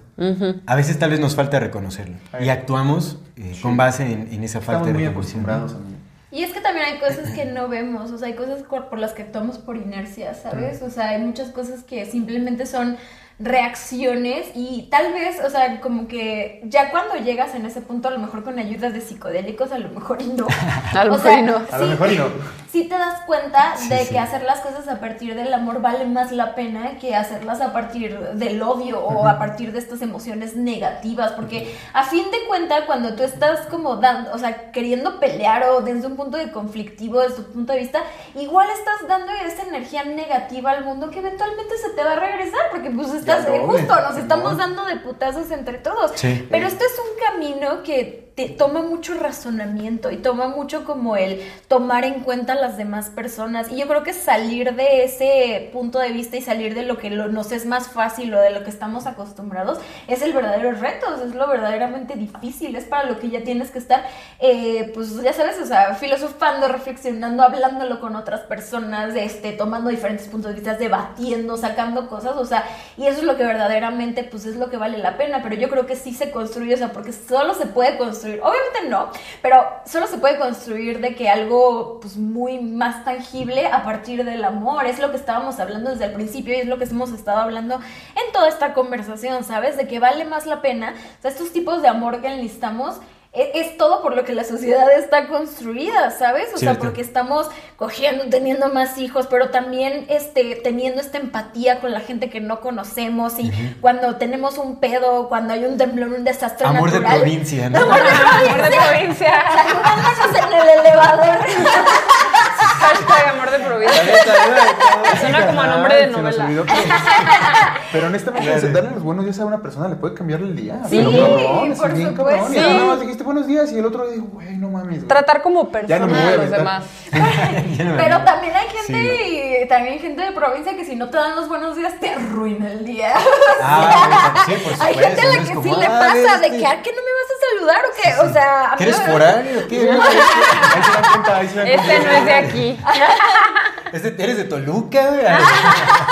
Pero justo es a qué le estamos poniendo atención, o sea, y a qué vale más la pena ponerle atención, ¿sabes? Entonces, o sea, sí construir a partir del amor es eso, o sea, ver, eh, es que esto gane, o sea, que este sentimiento de querer amar y de saber amar y de buscar cómo amar sea mejor o sea mayor que ese sentimiento que nos lleva a querer pelearnos unos contra otros, ¿sabes? Pero eso no es fácil, o sea, nada más se No dice es. fácil, pero no lo es, o sea. Es cierto, es cierto. Moraleja, amén. Amén. Amén. Amén. Amén. Zen. Amén. Amén. Punto es cierto, es Pues cierto. es cierto, es cierto. Pues Y sí, bueno, yo creo que es, es clave entonces reconocerse en el otro, ¿no? Porque bueno, también, el- como dijimos, creo que el amor puede tomar muchísimas formas. Ahí hay, digo, hay siete, hay siete definiciones de, de infinitas, supongo. Más las que faltan. Pero ajá. así es, pero creo que eh, es clave poderse reconocer en el otro, ¿no? Que pues al final todos somos interdependientes. uno mismo, uh, uh. No codependientes, pero interdependientes, ¿no? Al final el ver por el otro es ver por uno mismo y ver por uno mismo es ver por el otro desde el mayor sentido de responsabilidad. Entonces, pues tenemos que hacer crecer esta sociedad con base en el amor y no de, de otra forma, ¿no? Supongo que tenemos que dejar de lado también como pues toda esta contaminación mediática, ¿no? Al final las etiquetas, las definiciones, el intentar encajar en una ideología forzadamente no nos va a ayudar en nada, ya lo estamos viendo, creo que nos estamos dividiendo eh, abruptamente, muy rápidamente, se está viendo como un... un, cu- ¿cuál es, ¿Cómo se dice? ¿Cuál es el- la traducción de... es que es un, como es- no es un esquismo, es una... ¿esquizofrenia? No, no, no. De- Es, separación. Es como una separación social. una- Bueno, en fin. Se está viendo una separación social, ¿no? Que, que nos está afectando a, a todas y todos. En realidad, se está destruyendo lo que nos hizo humanidad en un primer lugar, ¿no? Entonces, tenemos que, pues, trabajarnos, reconocernos en el otro y construir a partir del amor. Creo que no tenemos otra si es que queremos seguir como humanidad, ¿no? Al final, sea cual sea nuestro objetivo, el propósito que, que tengamos de vida, necesitamos del amor y necesitamos de, de- de la otra del otro para poder llevarlo a cabo, ¿no? Sí, es correcto. Es eso. Estoy de acuerdo. Y pues ahora sí, nos vamos a nuestra sección de algo interesante y recomendaciones, pero no sin antes recordarle a nuestra querida audiencia que si no se han suscrito a nuestro canal, pueden hacerlo ahora, denle clic a la campanita para que nos llegue notificación cada que saquemos un nuevo video. Si les gusta lo que hacemos, por favor, ayúdenos compartiendo nuestro contenido para llegar a más personas y así seguir creciendo. Síguenos en todas las redes sociales como Morfati MX, toda retroalimentación es más que bienvenida, nos encantan sus comentarios, sugerencias. De hecho, si ponen un comentario negativo, lo vamos a pensar antes de dormir. Exactamente. No, lo vamos a bloquear ya. Nos arruinaron el día. ya. De una. Así es. Si tienen oportunidad de apoyarnos con algún donativo, aporte económico, lo agradecemos de todo, todo corazón. Eso nos ayuda muchísimo, muchísimo a sostener y seguir desarrollando este proyecto. Recuerden que pueden hacerlo vía PayPal, vía Super Thanks o suscribiéndose a nuestro contenido exclusivo que está de lujo. No se olviden de mandar su solicitud para pertenecer al grupo privado de Facebook de Comunidad Fati para participar en nuestro programa de Voces de la Comunidad. Muchísimas gracias a todas las personas que nos ven, nos escuchan y nos acompañan hasta este momento. También no se olviden de seguir a Niñas Bien en sus redes sociales. Ninas bien MX en todos lados. Así es, Ando Fur en Instagram, bueno, en redes sociales. Yo estoy como una Fanta porfa. Y yo como soy Ah, cierto. con triple R. Excelente. Síganlas, la verdad es que su contenido está de maravilla, es súper, súper, súper entretenido, contenido muy valioso.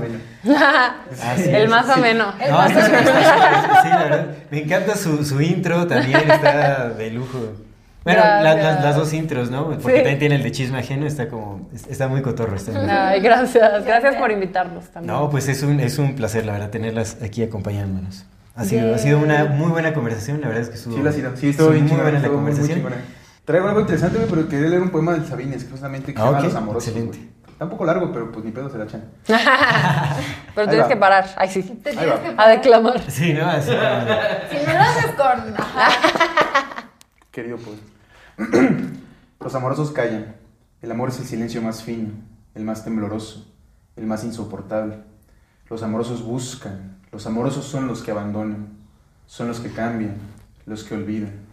Su corazón les dice que nunca han de encontrar. No encuentran, buscan. Los amorosos andan como locos porque están solos, solos, solos, entregándose, dándose a cada rato, llorando porque no salvan al amor.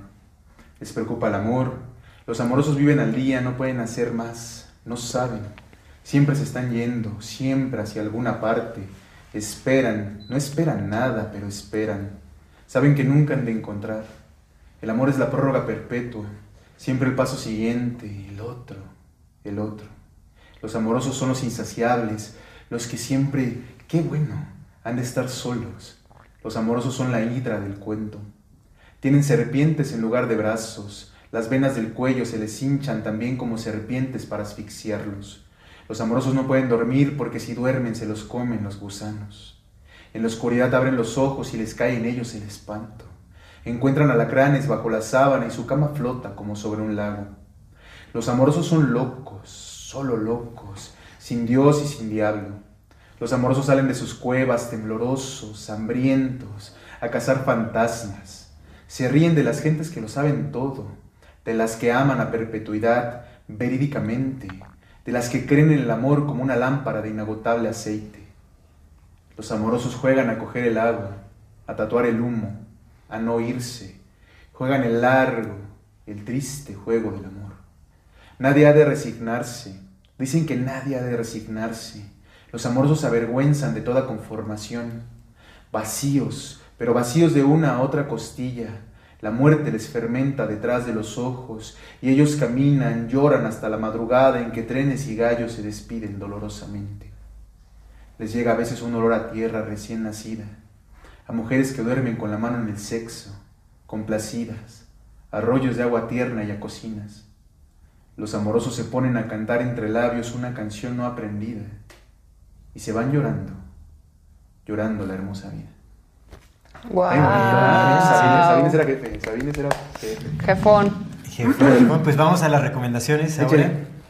Empezamos por ustedes. Ok, a ver, yo les recomiendo, bueno, el libro que mencioné, que es este Mentes, se llama Scattered Minds, o sea, Mentes Revueltas, de Gabor De Mate, que es, es sobre el déficit de, de atención, pero creo que puede abarcar muchas cosas. Y un canal de YouTube, a ustedes que son conspiranoicos, este, Sí somos. Sí, somos. que se llama The Why Files, no sé si lo conozcan, está bien Oh, chido, está muy entretenido, o sea, es como medio comedia y como que habla de teorías de conspiración, pero muy objetivo, pues, o sea, como que... no ¿Canal está- de qué plataforma? De YouTube. De YouTube, Súper, Why Files, como los archivos, ¿por qué?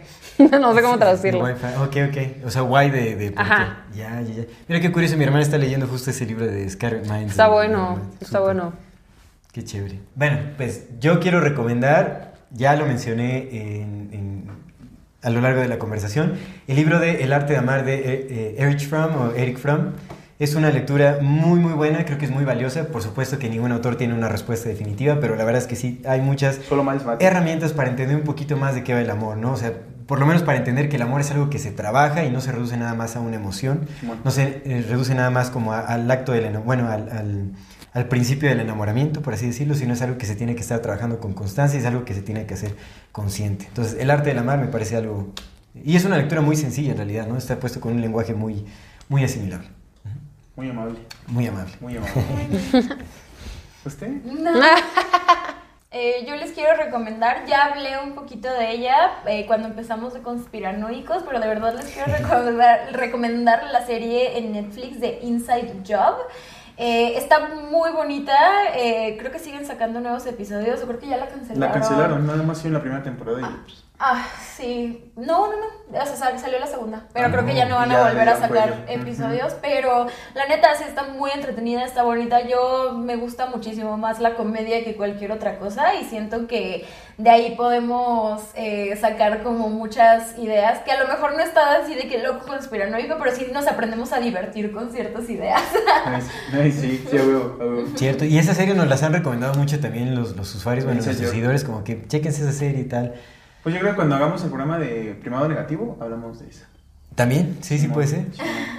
Ah, también hay una serie que se llama Soulmates, eh, creo que está en Amazon, y también es como de mucho sobre relaciones, pero también de la tecnología y así, o sea, es eh, ciencia ficción y todo, pero también tiene ahí como que algunas cosas de que, ¿qué pasaría si? ¿No? O sea, Nice, ok, ok. nice. Súper. Amor en tiempos de inteligencia artificial, ¿no? Sí. sí. Loco. Y yo quiero recomendar un corto que se llama El Circo de las Mariposas. Sale Ah, este sí, compa sí. de Nick Wish, si lo Ajá, topas, ¿no? sí, Sí, lo sí, topan, el que no tiene brazos ni piernas. Ah, ujú. Y ese corto está bien bonito. Eh, pues es un corto. pues, no- La referencia. ¿Sabías? no tiene brazos ni Güey, piernas, güey, o sea, yo, yo he sí, leído sí, su apellido sí. mil veces y claro que no sé cómo se pronuncia. El, Nick que no tiene brazos. Ajá. Nick sin brazos. Sin brazos. Bueno, Sin extremidades. Nada, sale está bien bonito ese corto. Cierto, cierto. La, pues, no se lo Es resumo súper bonito, pues, está- cierto. Dura que 20 minutos. Entonces está. Sí. Véanlo, véanlo. Circo de, la- de las mariposas. Excelente. Y pues nada, muchísimas gracias a todas las personas que nos ven y nos escuchan. Muchas gracias a ustedes dos por acompañarnos. Gracias. Eh, por favor, sintonicen la siguiente semana y nos vemos pronto. Esto es Amor Fati. En la infinita brevedad del ser. Hasta luego. Bye. Bye.